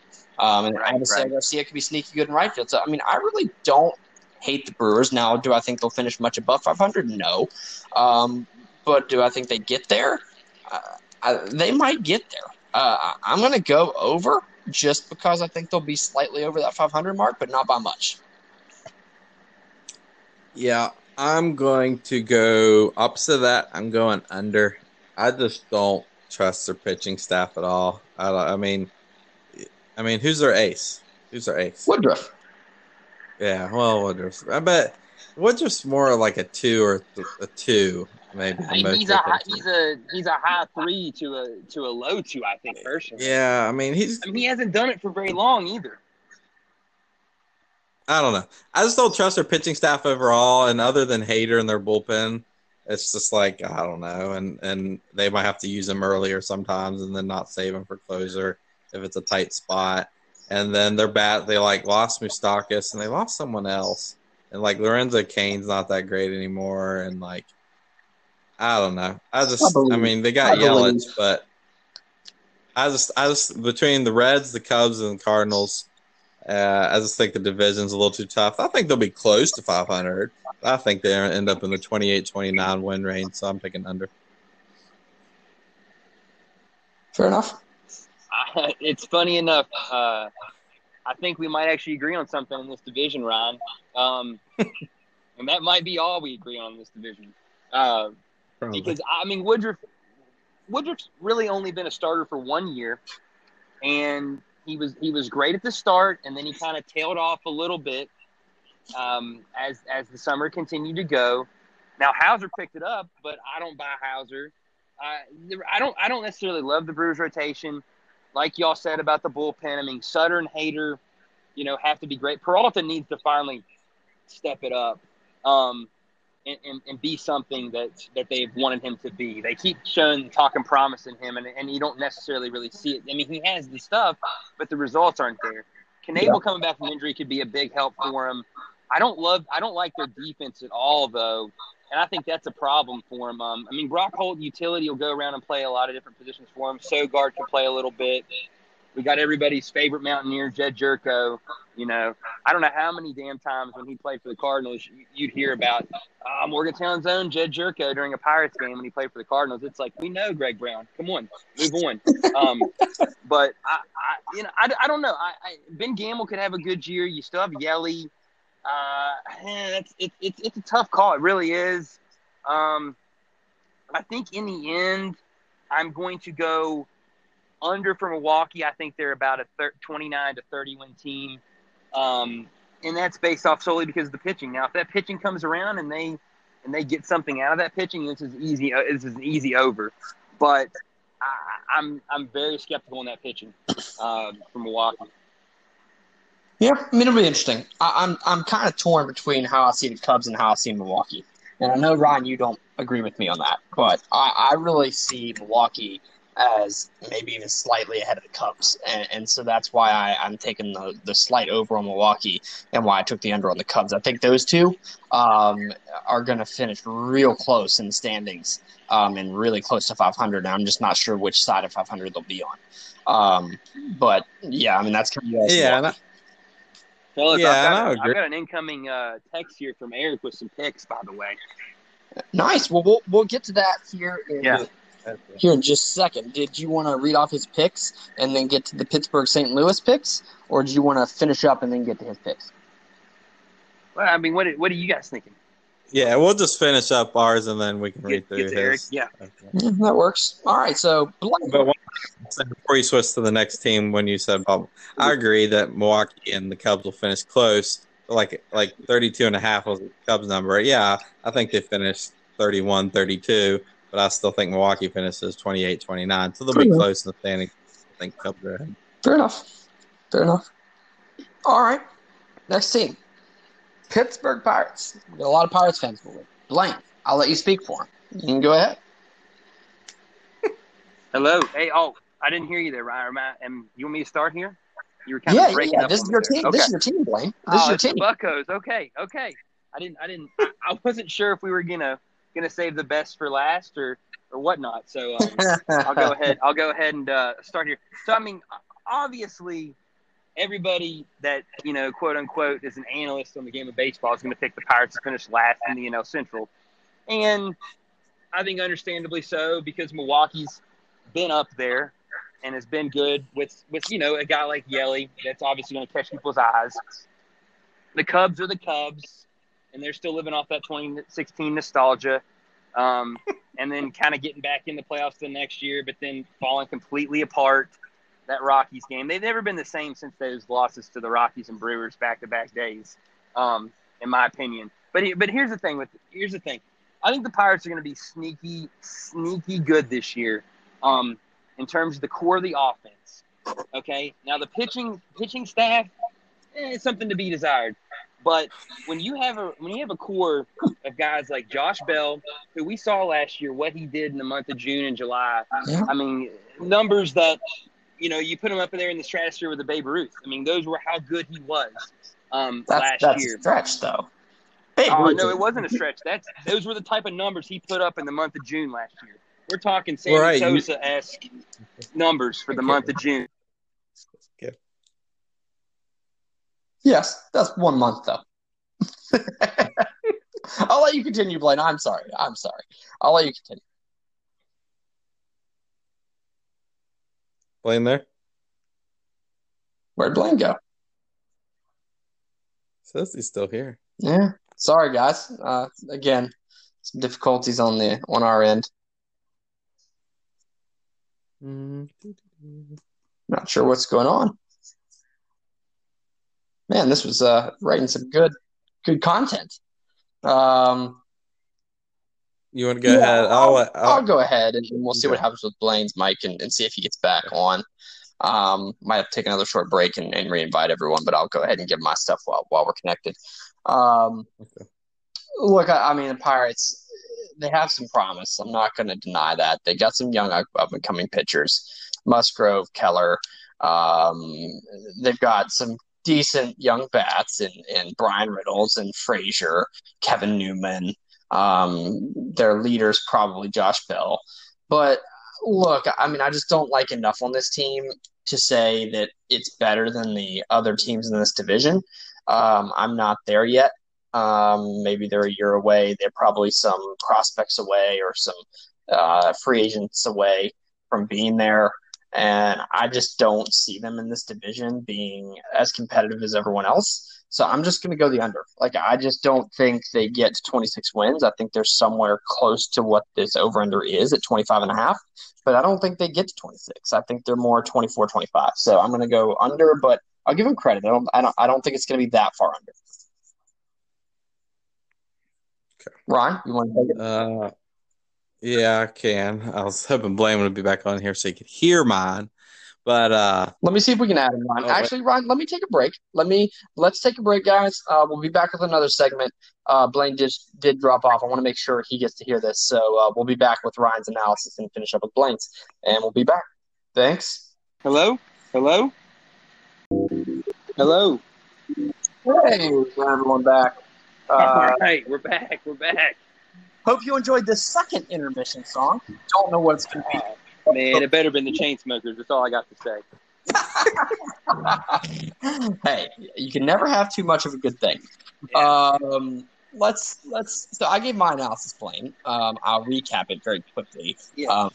I gave them credit for having some good young talent, but I think they're a year or two away from being competitive in this division, and I don't see them beating that over/under. I think they're going to fall maybe a game or two short of it. That's not to say there's not stuff to like here, because there is. I just think there's enough holes throughout the rotation and throughout the batting lineup where the rest of the division is fairly competitive. And further along, I think it's going to take Scott Kingery elsewhere to be. So that I'm going under the again. Fairly uncertain. You know, I'm going to go ahead and say, Ryan, I definitely see where you're coming from there. And did I go ahead and take his pick? Or no. I'm waiting for you to finish yours, and I'll go last. Okay, well, I mean, I'll say this. So I was on – I think I was talking about how Josh Bell could literally carry a team for a month, which if he does that this year could really make a huge difference here for the Pirates. I think he has the potential to do so. I really think Colin Moran's an underrated player. The Key Brian Hayes situation could come up. And a guy that not a lot of people talk about that I think is a very important player versatility-wise and what he could do or what he brings to the table is Adam Frazier to the team, second base, outfield potential guy. I think in the end for the Pirates, so it's going to come down to pitching. Is the pitching able to rebound from what was last year a terrible season? Because a lot of these guys were pretty damn good in 2018. You know, Trevor Williams was an absolute stud on the level of a Jake Arrieta in terms of production for his second half. Mitch Keller has a ton of talent. Chad Kuhl brings the ball at 98 miles an hour. Stephen Brault was pretty good last year. Joe Musgrove, obviously, you know, was highly thought of enough to be brought over in that big Garrett Cole trade. In the end, though, I mean, Talion and Archer not being there are going to hurt. I think Derek Holland provides a nice little bit of boost. I really think the Pirates' bullpen, though, is pretty good. I don't think a lot of people know how good the potential in that bullpen is. Keona Kella has great stuff. Cal Crick is, if he gets his control back, could be excellent. Rich Rodriguez strikes out everybody at the top of the zone. Nick Birdie can throw the ball 100 miles an hour. So, in reality, I think the number for the Pirates being at 25.5 is just too low. This team was above 500 in 2018, finished 82-79. And then last year had a lot of injuries, a lot of things kind of happening off the field with certain things. I really like the new manager and Derek Shelton. Seems to have a good rapport with the guys. They seem to really be kind of buying into this, to what they've got going here. I think the Pirates, obviously, a lot of times do play pretty well in July and August before All-Star breaks. I actually think the Pirates will go over that. And I'm not saying they'll go over by a ton, but I think they're going to go over, and I think they'll kind of make some noise in the Central. And, you know, I'm shocked that Ryan picked the under for the Cubs, because I was fully wanting to say, hey, the Cubs will not get the under and the Pirates will get the over, and we should do something on that. But he kind of okey-doked me there and went under on his Cubbies. So, you know, I don't know what we're going to do there for that. But I tell you what, in the end, though, would not be shocked if the Pittsburgh Pirates finished third in the National League Central ahead of both Milwaukee and the Cubs this year. No. Hey, and I haven't had anything. I've just had some drinks tonight, guys. Nothing else. All right. You know. So before I start, Blaine, how much money have you put on the Pirates over so far? I have $25 on the Pirates over right now. $25. Okay. Yep. All right. So this is the fourth team that I have bet already, and I have bet the under. Now, I haven't put as much as Blaine has. I put $17 to win $15 on that 25.5 wins on the under. But so first off, I want to talk about schedule. They play four really good teams. The rest of the division stacked. Hey, you and know then, how bad the Cubs are coming to Pittsburgh, Ryan. They have to come 7 times. Yeah, just so I'm not worried about. Oh, you I'm should be. You should I'm be. Not. And then you got to go to the AL Central that you're like, oh, that's weak. Well, over there, they have to play the Indians 6 times. They play the Twins and the White Sox 4 times. And their 2 sets of 3 games are the Detroit and the Royals. So they only have 6 easy games. They have 54 games against teams projected over 500. Super hard schedule. No way they're going over 25.5. And if Josh Bell is Babe Ruth because of a month of stats, then Yu Darvish's second half is Greg Maddux. So, I mean, that's all I want to say about that. I don't think he was ever on Greg Maddux level. Well, I don't think Josh Bell was ever on Babe Ruth level. Okay. Look at June numbers. He had a month on par with Babe Ruth. When I heard him say it, I was shocked myself. But then you look at the numbers, and he really did. In the month of June, have a month on par with a Babe Ruth. There's like 4 guys that have had a month like what Josh Bell had in June last year. And I didn't even add to the fact that Polanco being back is a huge boost for the Pirates if he's healthy. And he looks to be healthy right now as well.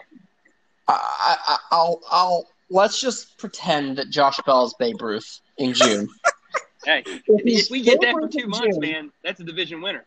If he's Babe Ruth in June, then he is Chris Davis of the Orioles in July. He went 188 without a homer in his first 24 games in the second half. Ow.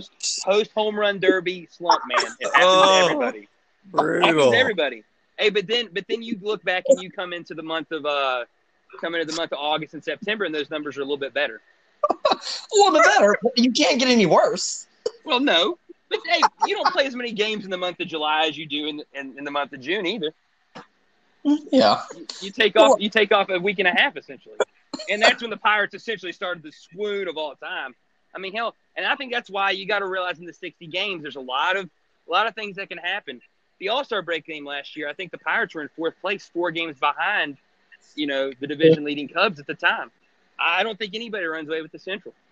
I agree, Blade. I'm just giving you a hard time. Look, I mean, Josh Bell's good. He's a top 10 first baseman, and obviously he has potential and he's good. But look, I mean, if he's that streaky, he can easily hit a cold streak and cost the team wins, you know, in September if he can carry the team in August. So, I mean, look, I mean, it depends. Like you said, I mean, if they get to Josh Bell and he's consistently good, it obviously helps them, maybe adds a win or 2 above replacement and gets them to that over-under. But I'm just not going to bank on. Well, you know, another guy we didn't talk about, though, and somebody that I think, you know, needs to get some recognition because he is an excellent player is Brian Reynolds. Yeah. Oh, I agree with you on that. Yeah. I mean, he's kind of the quiet assassin. Plays good defense as well. I kind of look at it, and I truly do believe that if the Pirates get off to a good start, you know, and are competitive early, I think they'll be competitive throughout the majority of the season. Yeah. Well, we'll see. I mean, it'll be interesting to see what happens with Pittsburgh. I mean, I mean, they are a little bit of an unknown, but we'll see who comes out on top of that bet. It'll be interesting and fun to see. But if you guys are done, we'll move on to the Cardinals, last team. And I guess I'll kick it off for St. Louis. I wish we had Eric on to give his take, but I'm sure he'll add it to the chat. Look, I mean, I love to hate the Cardinals. Healthy rivalry with Eric on this, but they are good.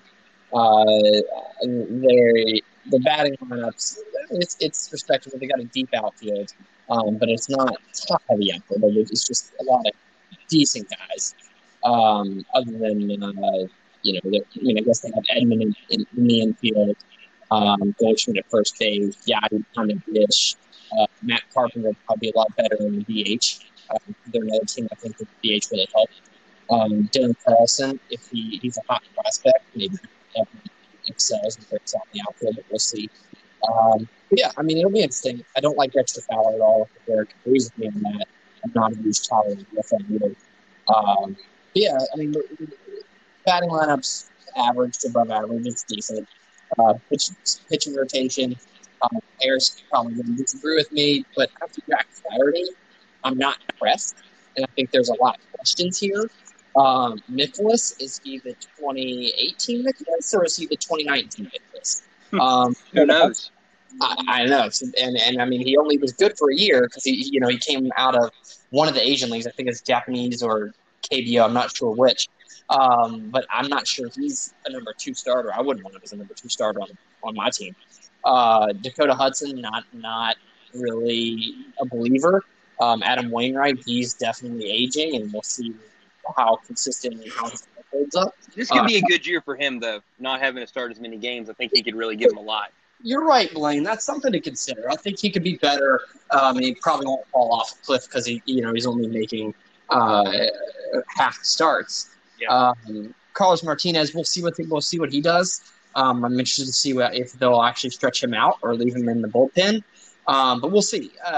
There's questions, though, and that's why I don't like this over for the Cardinals at 32.5. I don't like it.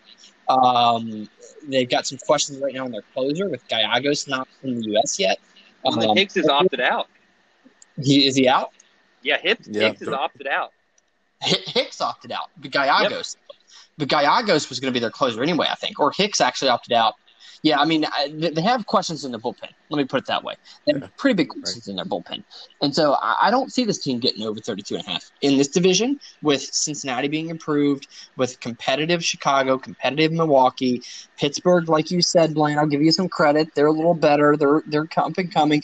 I just don't see I don't see St. Louis going over. I don't see him getting 33 wins. That's only, like we've said before, that's the same projection. That's only one game less over-under than the National League Braves.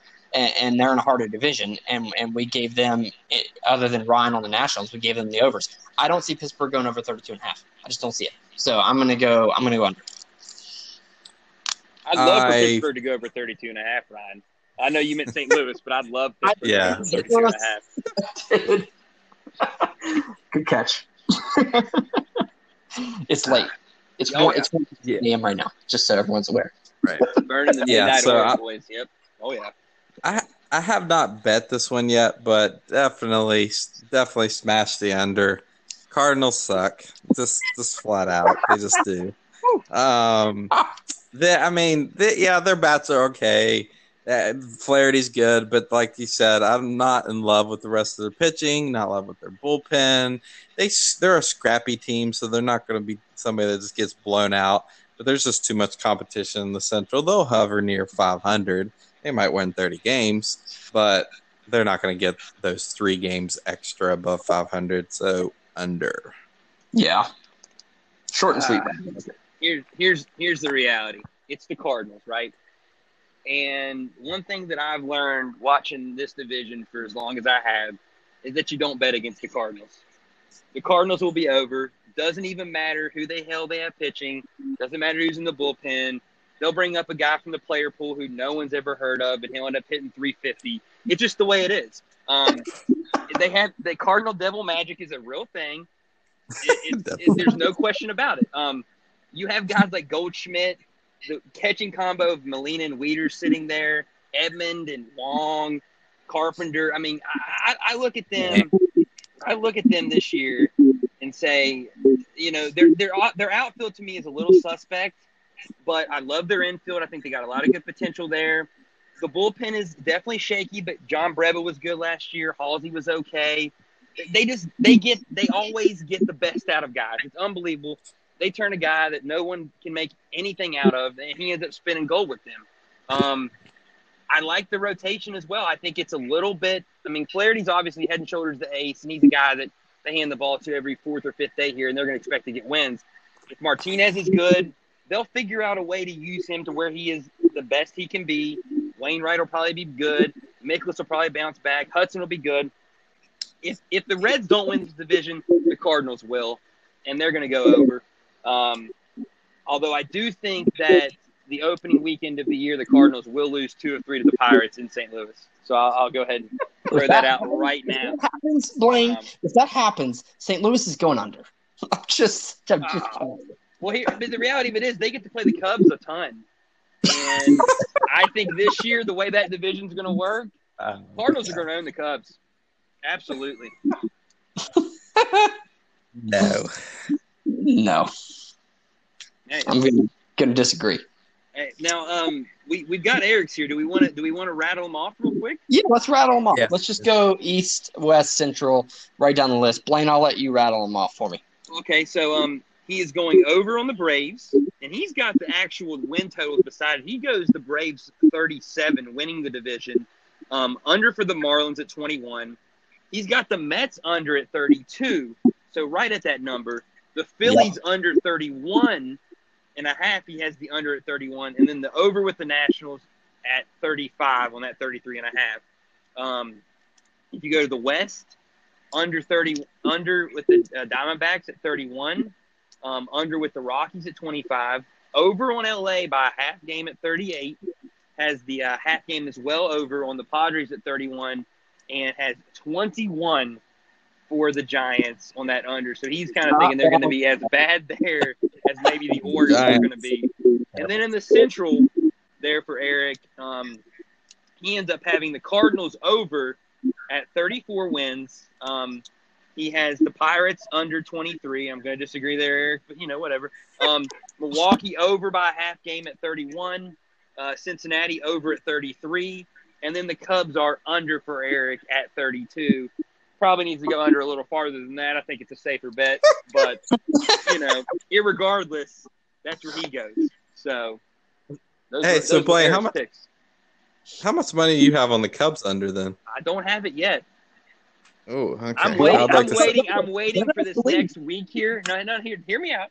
I'm waiting for this next week of a bunch of suckers to come to that window and bet the Cubbies over, and I'm going to come down and slam it even harder on the under. I just want to get a little more. Just want to get a little more to play with, you know, because you never know. Rizzo and Brian can get hot for 2 weeks and carry them, and that's all they need. But I'll make sure I show the ticket to the chat. Promise. Yeah. Well, you might want to. I don't know if the season starts if you can bet over under win totals. You might have to do it before. Oh no! I'm just saying I want to do it before Thursday. I'm going to give people another week to bet the Cubs up because they will. Foolishly, they're going to bet them up, but they will. But Rizzo's got some issues going down. I don't think if anything it drops. I don't think it goes over. It goes higher. Yeah, we'll see. All right. Well, I want to do something cool here. I don't know that it is. We have the AL and the NL, and I'll finish it up because it is getting late. But I want to recap AL and NL on the teams that we all four agreed with, and I'm just going to start AL. Interesting. We all agree on Baltimore on the under of 20.5. I think that's unanimous across all boards. We are also in agreement with Tampa Bay over on 33.5. We are unanimous on Cleveland on the over on 32.5. We're unanimous on Minnesota over 34.5. And Seattle unanimous under 24.5. Everything else we differ on something. Mm-hmm. I don't know any thoughts on that, but those seem pretty obvious, and I would agree. So if you're looking at that, at least how far is that under total for the Orioles before you don't take it is the question. 15? 15.5, maybe? I might still take the under. I might. I mean, Cleveland and Minnesota both being over, I think, is pretty good plays too. I think we're all kind of in agreement on that. That seems to be kind of the race out there, you know. Yeah, and Seattle's under is probably pretty unanimous too. I'm gonna. Yeah. So when the Pirates play the Indians 6 times, what's the series going to be out of 16? I mean, I think that'll be interesting. I'm very interested to see because that's the 3 games that are kind of the spring training 2.0 exhibition games that the Pirates are playing. I think we'll end up splitting with the Indians 3-3. Yeah, I think Indians take 4-2. That's the same. I'm going to agree with that. 4-2. 4-6. That's probably not off either. But yeah, you know, I think honestly too, it'll depend on the timing of that in the schedule. I think that the Indians and Pirates finish the season with one another in Pittsburgh. So depending on what teams have on the line, that could really kind of depend on how that goes for sure. Yeah. Yep. So we had more consistency in the NL with our picks, just randomly, but we did. Atlanta, we were all consistent on the over. Miami, all consistent on the under. That's again, I think that's pretty unanimous for most people, right? In the Central, we also had 2 unanimous picks: Chicago Cubs under 32.5, and Cincinnati Reds over 31.5. So Vegas looks to have maybe got that wrong. In the West, we actually agreed on 3 of the 4, which Vegas is pretty cool. Loves the Cubs, Ryan. It's unbelievable. They love the Cubs. They do. So I'm telling you, I'm going to wait another week, man. I'm telling you right now. Okay. Yes. I agree. Go to the 3 in the West. I'm sorry. Yes, 3 in the West. Arizona under 31.5. San Diego over 30.5. So, again, I think Vegas has maybe those flipped around. And then San Francisco under 25.5. So that rounds us out. But, yeah, we had a total of 8 teams out of the 15 that we agree on the over-unders in the NL. It's pretty crazy. Tied for half. And, I mean, that's kind of weird, too, because you would think there's more – I think there's more parity in the NL than there is in the AL. Yeah, it's pretty weird. I would agree. It's pretty weird that we did that. But 7 out of the 15 we agree on. I'm sorry, 7 out of the 15. So, yeah. Interesting stuff, guys. Well, no, it's very interesting. We've had a lot of fun doing this, and hopefully you guys have enjoyed it. Thanks, Ryan, Blaine, and Eric for all your input. And this has been a great podcast. I think everyone's enjoying it. I certainly enjoy it. I know you guys do too.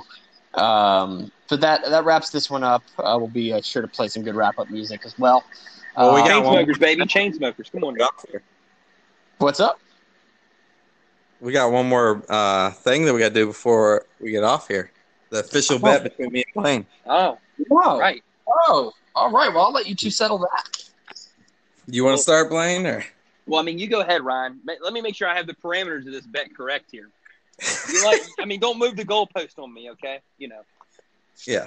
So before I do that, I just quickly looked up on my phone because you were talking about your Josh Bell awesome stats, and you were saying Darvish wasn't Maddox-like. So, Darvish's second half last year, 81 innings pitched, 2.7 ERA, 0.81 whip, and in 81 innings, he had 118 strikeouts. So, pretty solid. Well, Maddox never struck out that many guys, so you got to come up with a new analogy. Better than Maddox. So. Ryan, don't make such foolish arguments. Oh, I'm just gonna if he's gonna say Babe Ruth like things, then I can say pitching like things. I'm just telling you, there are only 4 guys that had as good a month of June, or maybe not the month of June, but had as good of a month as Josh Bell had in June in Babe Ruth was one of the four. Oh, okay. Yeah. Blaine, you're an eternal Pirates optimist. It's okay. I mean, hey, a lot of my life has been trying to will him across the finish line. So, you know.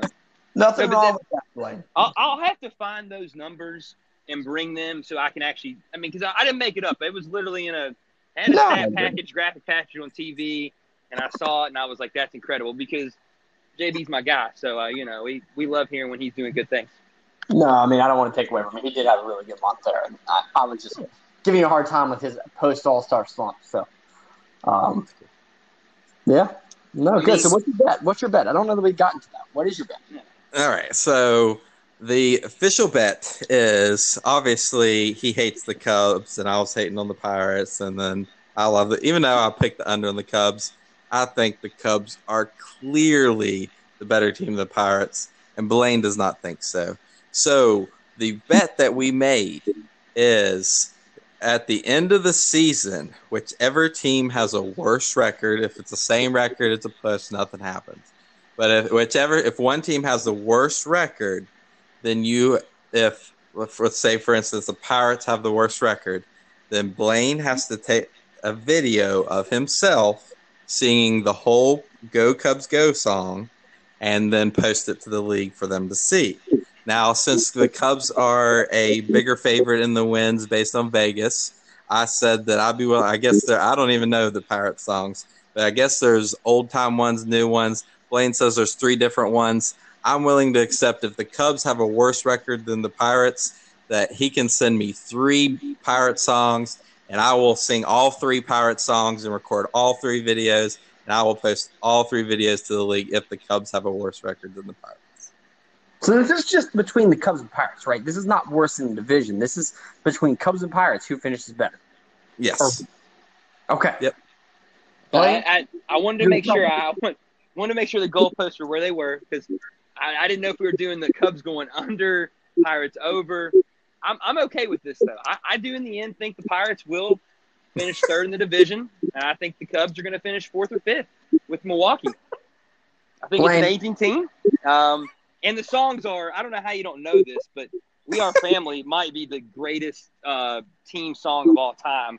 I don't know many other – I don't see many other teams having shirts with the song. Put a little respect on Sister Sledge there with We Are Family. Then they had the Pirate Generation song, and then they had a Beat 'em Buck song from back in like the 60s when they beat the Yankees in the series. So I'll find all three of them, and we'll send them to you. You'll be sweating come mid-September, Ryan, because when the Cubbies come to town to Pittsburgh, the 21st to the 24th for a 4-game series, I'll make sure that you get the lyrics to all those songs after that series. Hey, Blaine. I think it's when they clinch it. You know the lyrics, though, to your song. Go, Cubs, go. Go, Cubs, go. Terrible. Chicago, what do you say? Cubs are going to win. Yeah. Hey, I heard that song in the bar across from PNC Park before that wild card game more times than I ever want to hear it in my life, and I hope I don't have to sing that song. Hey man, it's gonna be a crazy season. There's no doubt about that, man. I mean, this is gonna be a baseball season that I don't think anybody will soon forget. It's true. Fingers crossed we get through the damn thing. Right. I mean, there's gonna be somebody on the COVID DL every other day probably. But let's hope for safety and hope for the Cubs to win 25 games and the Pirates to win at least 26. So, yeah. I think that'd be a great 2020. Yeah, about the only way that this bet goes your way is if like the Cubs just get like COVID throughout their whole team and they just have to like shut it down. No, it's possible the Cubs just finally kind of run out of the magic they've had in 2016 and it finally comes crumbling down on with an older pitching staff. Yeah. We'll see. Yeah. Well, fun bet, guys. Blaine, you might want to go take your vocal lesson, but we'll see. Maybe. Hey, but I was going to say, though, I mean, we've done all the over-unders. Do we have predictions on – because I don't think we're going to be back before the season on who we think is going to win the World Series and playoff berths and whatnot? Yeah, we can do it really quick. I mean, it's getting a little late, but we can do it. I mean, I can kick it off. I mean, I think I won't go into too much now because I think I got the Braves in the East, in the NL. I've got the Cincinnati Reds in the NL Central. I've got the Dodgers in the NL West. And then two wild cards. I'll take the Nationals and I'll take the Padres. And to make the World Series, I'm not going to go through divisional stuff, but to make the World Series, I'm just going to be a homer. I'm just going to do it. Braves, I'm going to break their curse. Let's go. Chop on, baby. Braves in the World Series. Again. Please let him do the chop. Please let him do the chop. I agree, Blaine. Thank you. Thank you from an outside fan. The chop is... No, I agree, too. They should be able to chop. Any Cardinals... people are just terrible. I mean, Cardinals suck. Yeah, so, yeah, right. Them saying no chop is terrible. I agree. Cardinals people are awful. Who do you have them playing in the World Series? Your Braves. All right. So the AL. I'll take the. I'm going to go crazy. I'll take the Tampa Bay Rays to win the AL East. Okay. I'll take the Minnesota Twins to win the Central. I'll take the Oakland Athletics to win the AL West. I agree. I'll take the Yankees in the first wild card, and I will take the Astros in the second wild card. I don't like that, but I think they're good enough to get that wild card spot. And then from there, I'll take the Yankees come all the way back through and somehow get to the World Series rematch of 99-2000. And I'm going to take the Braves to win the World Series just because I want to. All right, so I'll go next. I will take Dodgers win the West, Reds win the Central, and Braves win the East. Wild card will be the Nationals and the Cubs. Oh, God. And then the Dodgers will win the NL. And then in the West, we got Astros and Yankees, wild card being the Rays and the Indians. And Yankees will be in the World Series, but Dodgers. Dodgers win, okay. Dodgers. Go, Dodgers, go. All right. So for myself in the AL, I'm going to switch it from you guys to go AL first. I'm going to take the Yankees to win the East. I think that team's just too strong for that. I'll go Minnesota in the Central. And then in the West, I'm going to agree with you, Keller, and go with Oakland. Just like that mix of teams and now if the Astros don't know every pitch that's coming, I think that really will affect them. And then wild cards, I really like – going here with Cleveland. I think they're gonna make the playoffs. Just feasting off those other teams in the Central.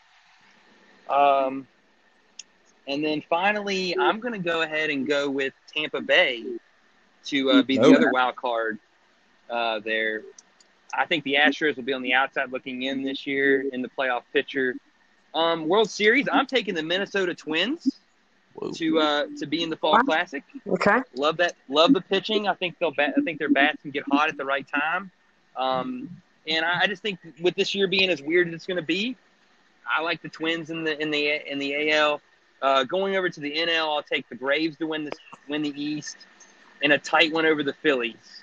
I think in the Central, I think you got to go with the man. You know, that's tough. But I think it'll end up being, in the end, I'm going to take the Reds to win the division. Got a weird feeling about them this year. And in the West, you got to go Dodgers. It won't be by a ton, but I think I'll pick the Dodgers. And then I think in the for the wild card, I think you have to have the Nationals in there. And I think edging out the Phillies will be the Cardinals. I think the Cardinals will get into that other wild card position just over top of the Padres as well. Oh, I know. Hey, I mean, I think they're right there at the end. I think, you know, I think the Padres, the Nationals, the Phillies, and the Cardinals and the Nats are all going to be right there. I mean, there's so much parity in the NL. You could ask me this question tomorrow, and I'd come up with a different combination of five teams. It's really hard to nail down the NL.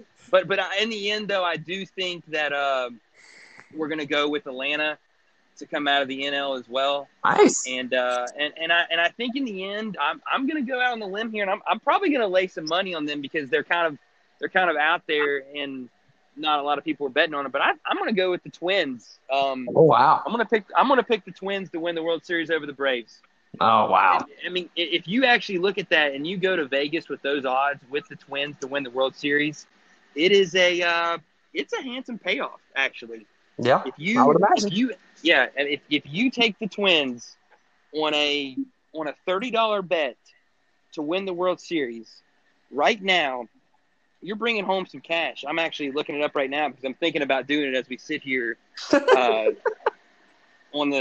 we sit here and talk about it. I'm going to give you this. I'm going to give you exactly what this would pay off here. If you know what, screw it. I'm going to go ahead and just say the World Series matchup. I'm going to give you both the bet for the Bravos. Oh, that'd be crazy. Bravos versus the Twins here. World Series at plus 3,000 on your odds there. I'll go ahead and throw this in right now here at 1:30 here in the morning here, mid-July summer's night here. $25 on the Bravos and the Twins will bring me back $750, and boom, fellas, it's in. We'll send it into the chat, and here we go. So, baseball 2020 is back, fellas. Let's go. Let's go. Gotta love the way to end this awesome podcast with Edelman will tell you best. LFG. Let's effing go, boys. It's time. Bread it up, chicken titties. Let's get it going, man. 8 days away. Let's go. Let's go, guys. And with that, there's no better way to end it. We will be back in a few weeks. Baseball will have started the next time you hear our amazing voices, and we will be back with baseball. Let's go. Podcast over. Over and out, guys. We will talk later. Enjoy the wrap-up music. Peace out. Chainsmokers, please. Later.